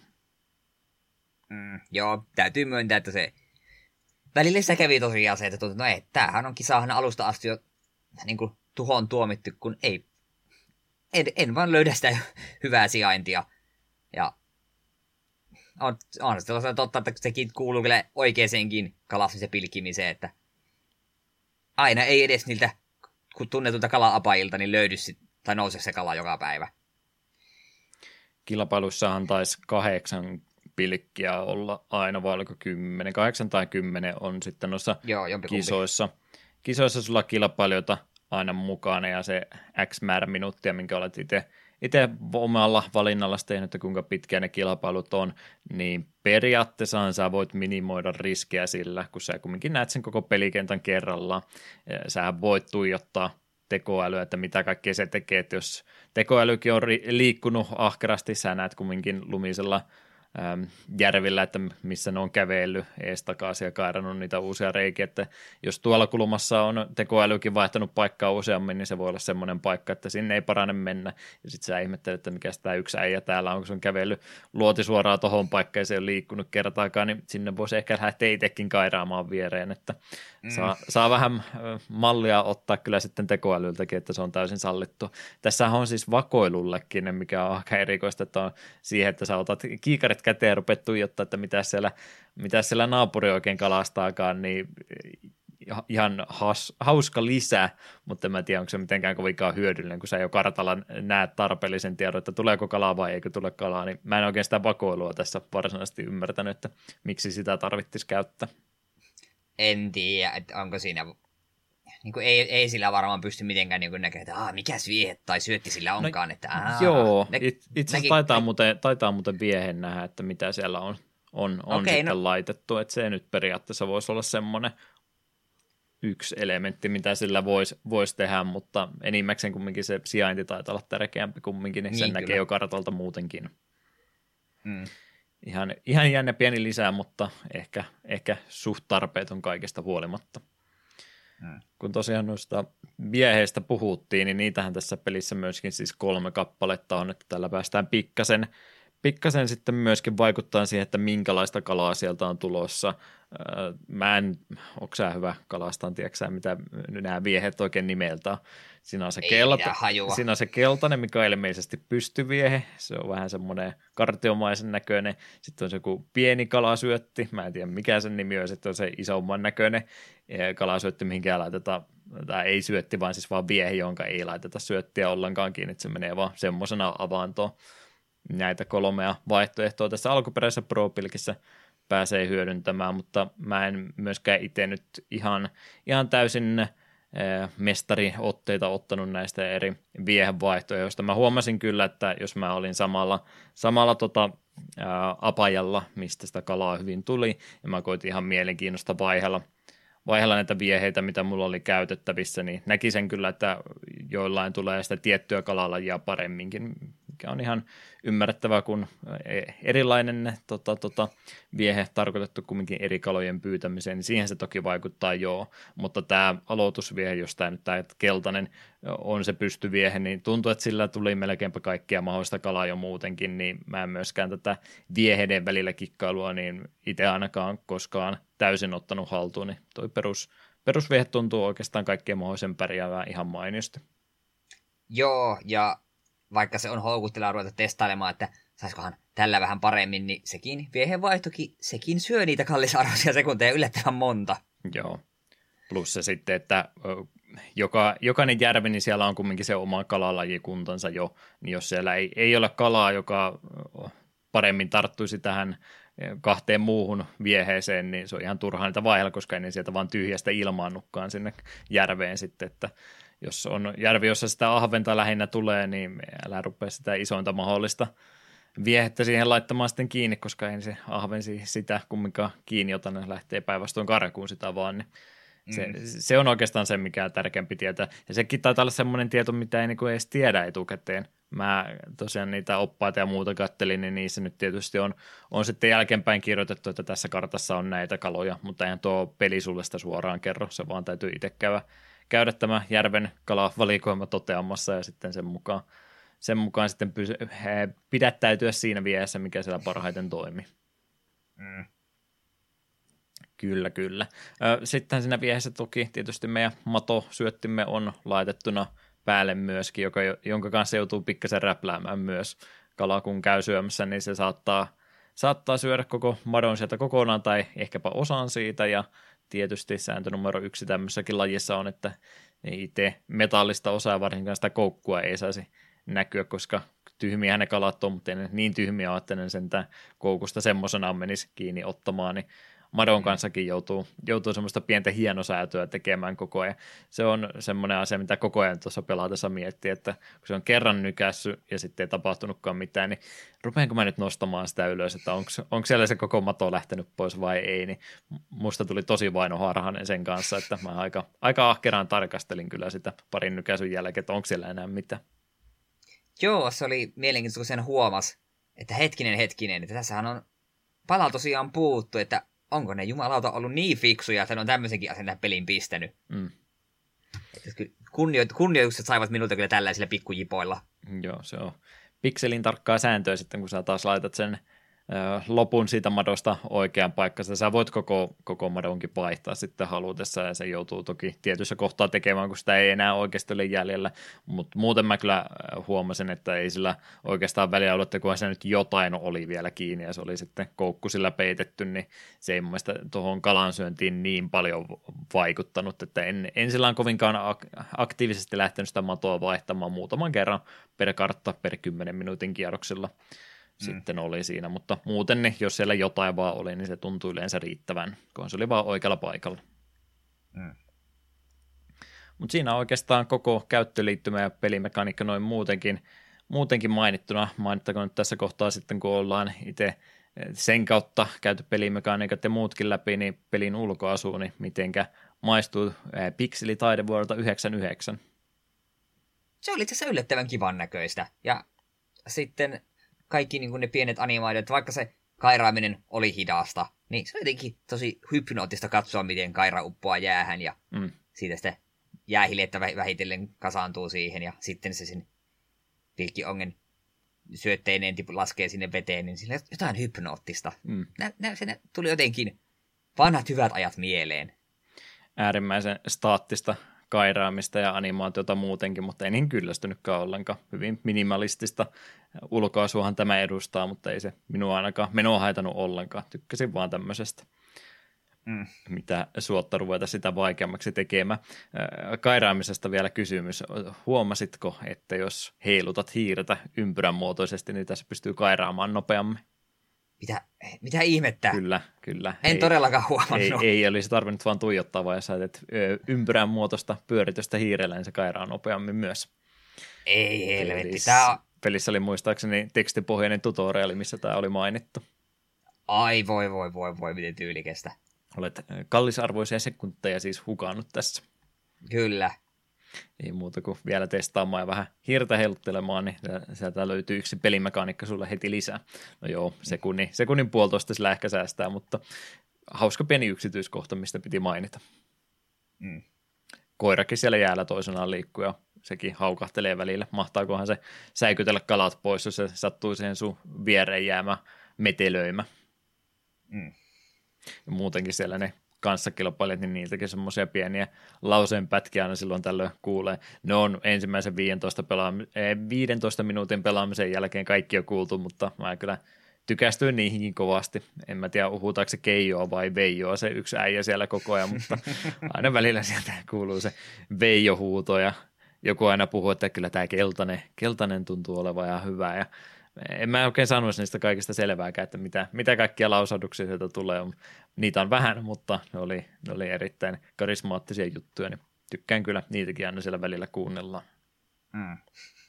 Ja tosiaan sitten aina kun punnituspaikalle siinä lopussa menet, mikä tietysti yksi tärkeä pelimekaniikka, että sun täytyy punnituspaikalle palata ennen kuin aika menee täyteen tai muuten suorituksesi hylätään, niin sielläkin tulee sitten aina, aina se sama ja kysyä, että no, tuliko? Ja sekin, siitä tuli kanssa aina hyvä yhteisöllinen fiilis, että vaikka kisaa tässä oltiin, niin aina lopussa siellä sama, sama tuttu kaveri heittää sen, no tuliko kysymyksiä ja kaikki on taas hyvin maailmassa. Mm. Mutta se on käytännössä tosiaan, kun se X määrä minuuttia kisassa käytetään, niin käydään sitten loppupunnitus tekemässä. Ei muistaakseni isoimman kalan nappaamisesta mitään bonuspistettä saa se kumminkin sana mainita, että kuka se isoimman kalan nappasi, mutta näin ne turnausmuodossa, jos peliä lähdet pelaamaan, niin se on sitten tämä yhteispaino kaikille kaloille, mitä sait kerättyä, niin se lasketaan yhteen ja sen mukaan myös pisteetkin tuossa sitten jaetaan. Mutta siihen näin puolittain liittyen, niin tosiaan jos tuota peliä haluat lähteä pelaamaan, niin sä voit joko harjoitella harjoittelumoodissa ihan vapaasti itsekseen siellä jäällä liikut ja saat rauhassa tutustua, miten peli toimii. Voit ihan yksittäistä kisaa lähteä pelaamaan tuollain, että joka eniten eh, grammoja kautta kiloja kerää yhteensä voittaa, tai sitten pääset tota ihan turnausmuodossa pelaamaan. Koititko turnausta pelata? Öö, en, mie ihan vaan noita yksittäisiä kisoja ja sitä ennen vähän harjoittelin.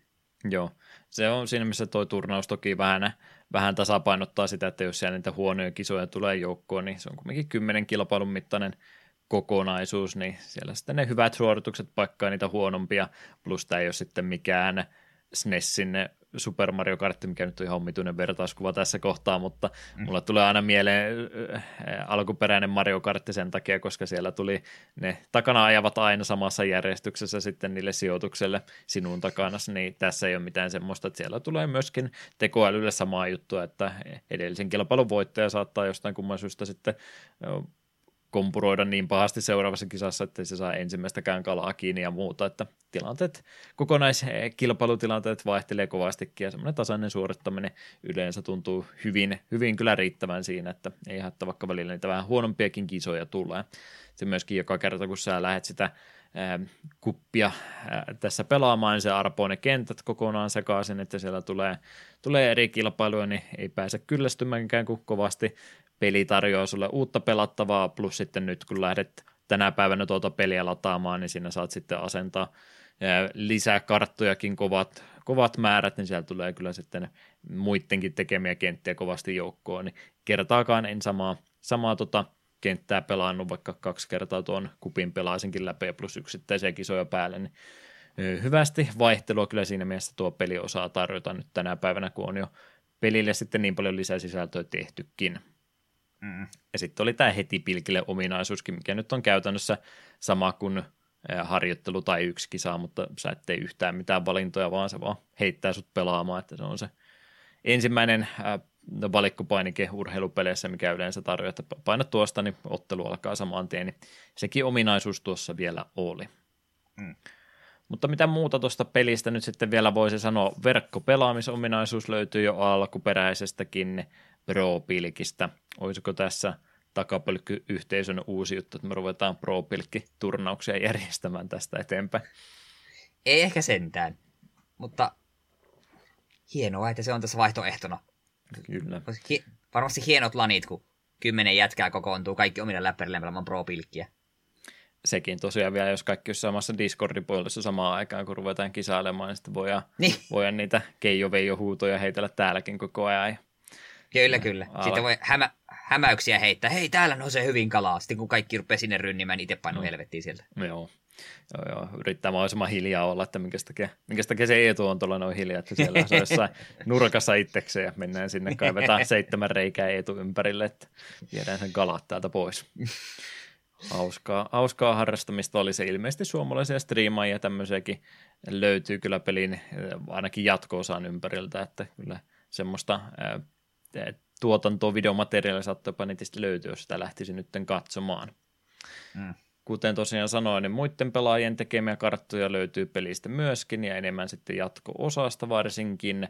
Eh, Ihan SM-kisojakin ollaan peli ympäriltä käyty, että netissäkin näitä turnauksia on kyllä järjestetty ja kävin joko pelin omilta sivulta tai fanin sivulta katsomassa, niin on myöskin eh, Suomi-Ruotsi maaottelua järjestetty pro ympäriltä, että tämähän sitä oikeaa e-sportsipelaamista, että jätetään NRit ja FIFAat ja kaikki räiskintäpelit minun mielestä syrjää. Eikö me ruveta pro panostamaan kansainvälisenä urheilulajina.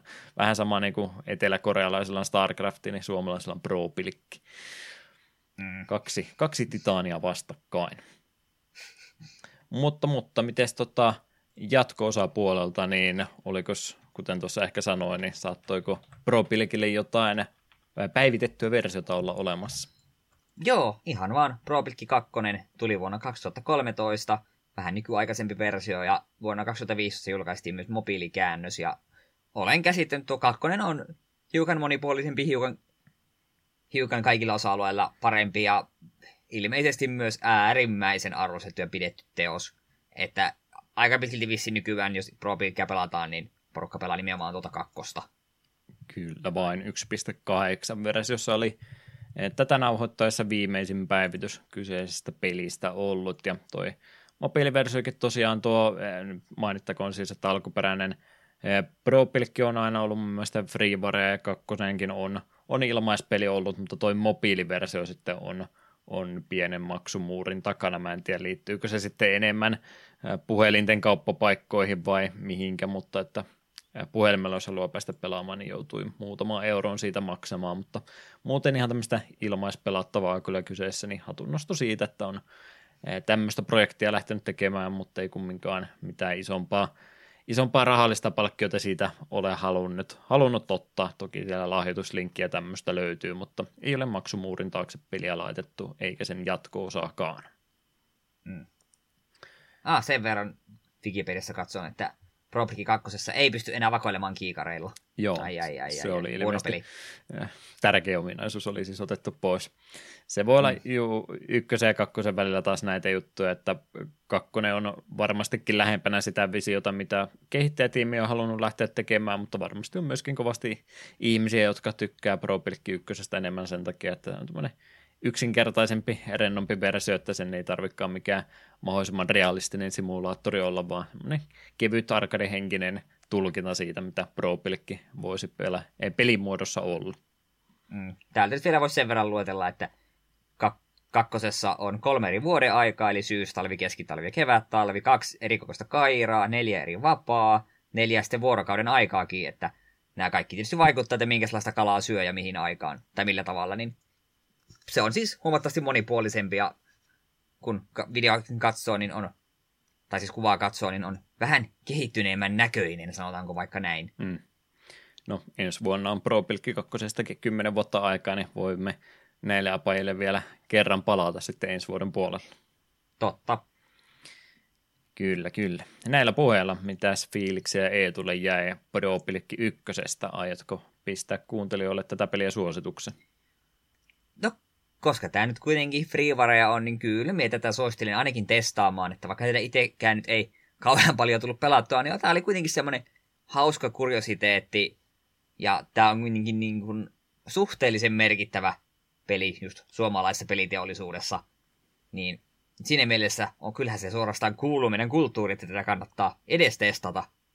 Ja jos pilkkiminen on harrastuksena edes osittain lähellä sydäntä, niin siitä on, sitten tässä varmasti saa vielä enemmän irti. Niin kyllä me tästä niin kuin, puolitoista peukalo ylöspäin annan. Mm. Pistäkää testiin.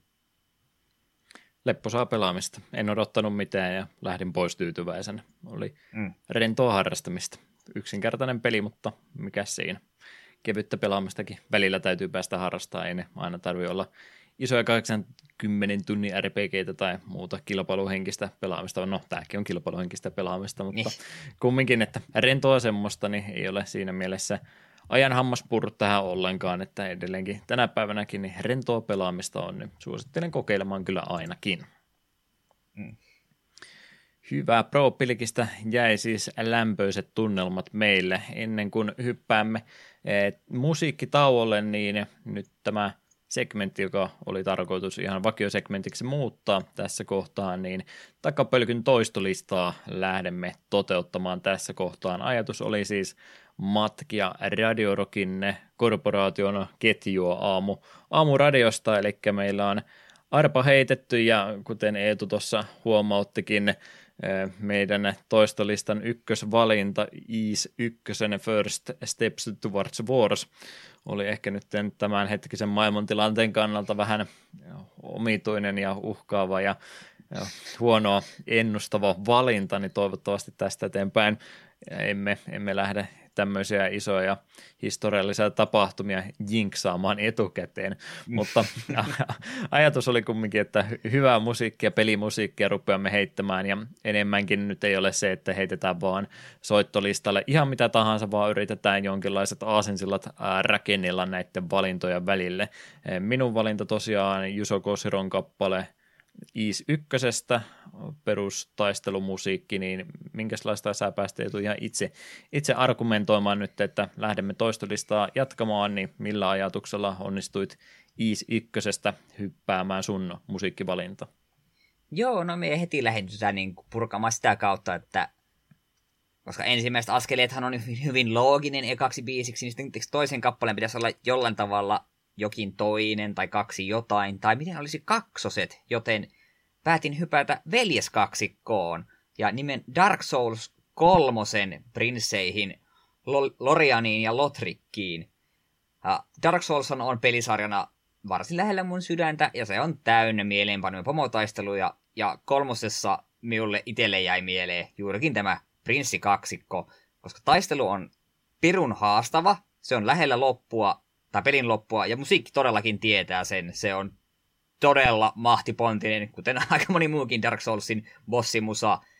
Ja tunnelma siinä on ihan uskomaton, ja se on mulle jäänyt ylipäätään niin kuin, ehkä parhaiten mieleen missään Soulsbornen pelissä, kun me luuli, että jes, tämä bossi kaatui, me voitin sen, se vaati muutama yrityksen, tai useamman yrityksen, nyt se kaatui. Mutta sitten alkaa välivideo pyöriä, ja Lothric no, menee veljensä luokse ja lausuu sanat Rise if you would. Ja taistelu vasta todella alkaa. Se hetki on jäänyt kovasti mieleen ja se on mun yksi suosikki välivideoita kesken taistelun ikinä. Uskomaton biisi, uskomaton taistelu 5 kautta 5.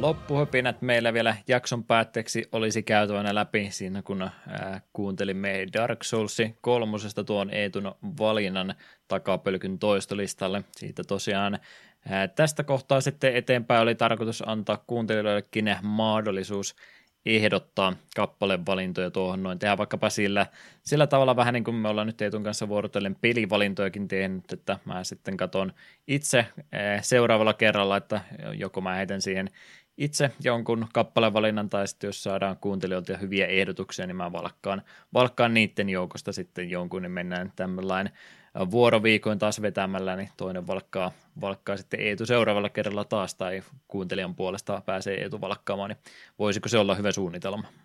Kuulostaa todella hyvältä. Tosiaan, vinkkinä näin niille, jotka haluaa, haluaa näitä ehdotuksia heittää, niin kappalevalinta voi käytännössä olla mitä tahansa. Mä olen enemmänkin kiinnostunut näistä hienosta selityksistä, minkä takia tämä kappale sopisi, sopisi jatkoksi, että mielellään jos, jos saa jotain muutakin kuin, että tämä on kiva kappale ja tämä olisi nyt kiva soittaa, niin mielellään, mielellään hyviä tarinoita kappalevalinnan taustalta haluaisin kuulla. Meillä siis nyt oli kappaletta Dark Souls kolmosesta, siinä oli kaksi Prince ja veljeksiä kuulemma oli ja Juka Kitamura säveltäjänä siinä, niin olisiko säveltäjällä jotain muuta tuttuja, mitä haluaa, tuleeko ehkä Princeistä jotain asiaa, yhteyksiä mieleen, onko Dark Souls-pelisarjassa jotain muuta musiikkia, mitä haluat soitottaa, niin siinäpä vaikkapa joitain vinkkiä, mihinkä suuntaan voi lähteä, tai vielä, vielä enemmänkin hakua teille saa, että mielikuvitus on tässä, tässä segmentissä nyt vain rajana. Minä laitan tosiaan tämä jakso, kun on tullut ulos, niin toivottavasti on myöskin meidän Discord-kanavalla oma, oma välilehtensä sitä varten tehnyt, niin sieltä löytyy tästä eteenpäin nyt sitten jonkinlainen YouTube-soittolista vaikkapa, mihinkä minä rupean näitä kappaleita ynnäämään jakso jaksolta enemmän. Laitan nuo ohjeet siihen, mitä mä mielellään toivoisin, että saataisiin vähän niitä selityksiäkin jaksovalinnoille ja muuta, tai kappalevalinnoille siis tässä tapauksessa. Mutta sieltä kautta tämäkin löytyy ja toivottavasti saadaan vakiosegmentti tästäkin aikaiseksi eiköhän me vähintään kahdestaan saa. Ja toivota, toivon kyllä kovasti, että myös kuuntelijat tähän osallistuu. Ja sen vielä heitin tuosta Juka Kitamurasta, että hän tosiaan on kaikkien Dark Soulsien ja ilmeisesti myös Bloodbornen takana niin kuin säveltämässä ja on myös Elden Ringissä mukana ja sen kyllä kuulee. Ai että, nannaa. Kyllä, kyllä. Ja mielellään tosiaan, jos pelimusiikkiakin vielä saa, mä odotan, niin, totta. odotan innolla, että joku toki heittää jossain kohtaa, että tästä tästä tota, kappaleen valinnasta tulee tämmöinen peli mieleen, ja tässä oli lisensoitua musiikkia, tässä oli Rob Zombien Dracula, niin voisiko saada sen tähän kohtaan, niin mä, mä joudun hetken miettimään, mulla saattaa tulla siinä kohtaa kiusas laittaa Dracula soimaan, mutta ja tota, jos haluatte meidät joutuvan musiikkitoisto vankilistalle, sen takia kun mulla on vähän Rob Zombieta soitettu täällä näin, niin sopii yrittää, katsotaan miten siinä kohtaa menee, mutta jos Rob Zombien Dracula, jos ei vaikka jättäisi yli, niin jätetään, jätetään se vielä välistä, kun ne sitä joskus jossain toisessa asia yhteydessä. Mm. Mutta joo, vanhoja pelejä me harrastetaan jatkossakin. Mitäs meillä olisi maaliskuulle muita pelivalintoja tällä listalla? Joo, 15.3. palataan Earthbound Beginningsiin, eli Earthbound-pelisarjan alkulähteille – ja uusimpana lisäyksenä listalla 29.3. Typing of the Dead Overkill. Päästään vähän kokeilemaan, että vieläkö meidän vanhoilla sormilla onnistuu nopea kirjoittaminen. No mä en ole kyllä kymmen sormijärjestelmää oikein koskaan kunnolla yrittänyt. Meidän piti yläasteella sitä opetella ja mä sellainen hahmotan, missä mun sormet pitäisi olla, mutta kyllä mä oon aina ollut kahdella sormella nopeammin kuin kymmen sormea pakottamalla. Mie en tiedä, mikä sormijärjestelmä mulla on. Se on enemmän kuin kaksi, mutta vähemmän kuin kymmenen. Se on vähän... Mikä siinä jossain lähiseudulla sattuu olemaan. Niin, niin ja vähän tilanteesta riippuen. Mm. Uno turhapuroa lainatakseen, niin kyllä pystyy nopeamminkin kirjoittamaan, mutta hutilyöntien määrä kasvaa sitä mukaan myöskin. Mm, totta. Nopeasti onnistuu kyllä. Joo, Typing of the Dead 2008 vuodelta on tämä Overkill-versio ilmeisesti viile alun perin tullut. Oltaisiin voitu periaatteessa alkuperäinen Typing of the Deadikin ottaa tähän näin. Mä eilen illalla yritin nopsaan testata, että miten tämä Serkulta lainattu Windows-versio olisi lähtenyt käyntiin. Vastaus että ei lähtenyt käyntiin, niin otin nyt tämän riskin tästä näin pois, että ei ruveta kikkailemaan sen kanssa, että toimiiko alkuperäinen Typing of the Dead mitenkä hyvin nykyaikaisilla alustoilla, niin otetaan sitten tuo sille tehty päivitetty versio. Mä en toi, toi edes mikään virallinen jatko saakaan olla, että se on vaan uusi versio alkuperäisen Typing of the Deadin idealla, mutta tosiaan vähän modernimpi versio siitä, pelimekaniikka kumminkin enimmäkseen samaa, niin otetaan se Typing of the Deadistä alkuperäistä niin puhuttu, niin ehkä meidän rooli on sitten tuota Overkill-versiota testata, kun kaikki muut on sivuttanut sen aina ja ikuisesti. Näin ollen rupeaisi tämäkin jakso sitten olemaan pikkuhiljaa paketissa. Minä kiitän teitä kuuntelusta. Mainitsen, että takapölkky löytyy muun muassa takapölkky.wordpress.com osoitteesta, takapölkky.gmail.com ilman niitä öönpisteitä. Siellä Jake Chapman ja joku toinen henkilö lähettää mulle joka päivä roskapostia. Mä haluaisin mielellään kuulla, kuulla ja lukea ihan oikeatakin postia välillä sen kautta jaksoehdotuksia ja kaikkea muuta. Esimerkiksi terkkuja voi sinne laittaa. Facebook, Twitteri sekä Discord ovat sitten ne paremmat kanavat kyllä, mistä vähän nopeammin meidät saisi kiinni. Mä unohdin edellisen jakson tota, tota, mainita Twitterissä kokonaan ja mä en jaksanut sitä näin jälkeenpäin laittaa, niin se nyt meni hutiin, mutta kyllä mä sitä luen siitä huolimatta. Eetu ei varmaan mitään omaansa halua mainostaa. Mä mainostan sen ei. verran omaa YouTube-kanavaa Deukin89, niin tosiaan pelailin ne alkuperäistä Demo Vania tuossa noin vuodelta 95. Joo, kyllä, 95 syyskuulta. Palloversiota ensimmäistä Demo levystä ja sen sisällöstä, että jos minulta on videomateriaalia joku vanhempi fani kaivannut pitkän aikaa, niin nyt sitä siellä olisi tarjolla. Suupalan kokoisia videoitakin, niin ei ole liian pitkiä ainakaan. En ole vielä kerran niitä katsoa, mutta aion kyllä ne katsoa. Ei se mitään. Saat sen anteeksi. Saat ensi yes. jaksoon asti anteeksi. Yeah. Ehkä vähän kuivaa materiaalia, mutta semmoista pieniä takapölkkyjaksoja sanoisin, että oli siellä, että yritin vähän katsoa studion muuta tuotantoa ja muuta faktatietoa, mitä pelin ympäriltä löytyy, niin semmoinen informatiivinen pelipaketti, sanotaanko, että semmoisia videoita sieltä löytyy. Mutta tosiaan siinä kaikki tällä kertaa. Eetu, onko teillä jotain kauniita sanoja tähän viime sekunneille heittää? Minä sanon vain sen verran, että ostakaa ja pelatkaa Elden Ringiä. Se on sen arvoista.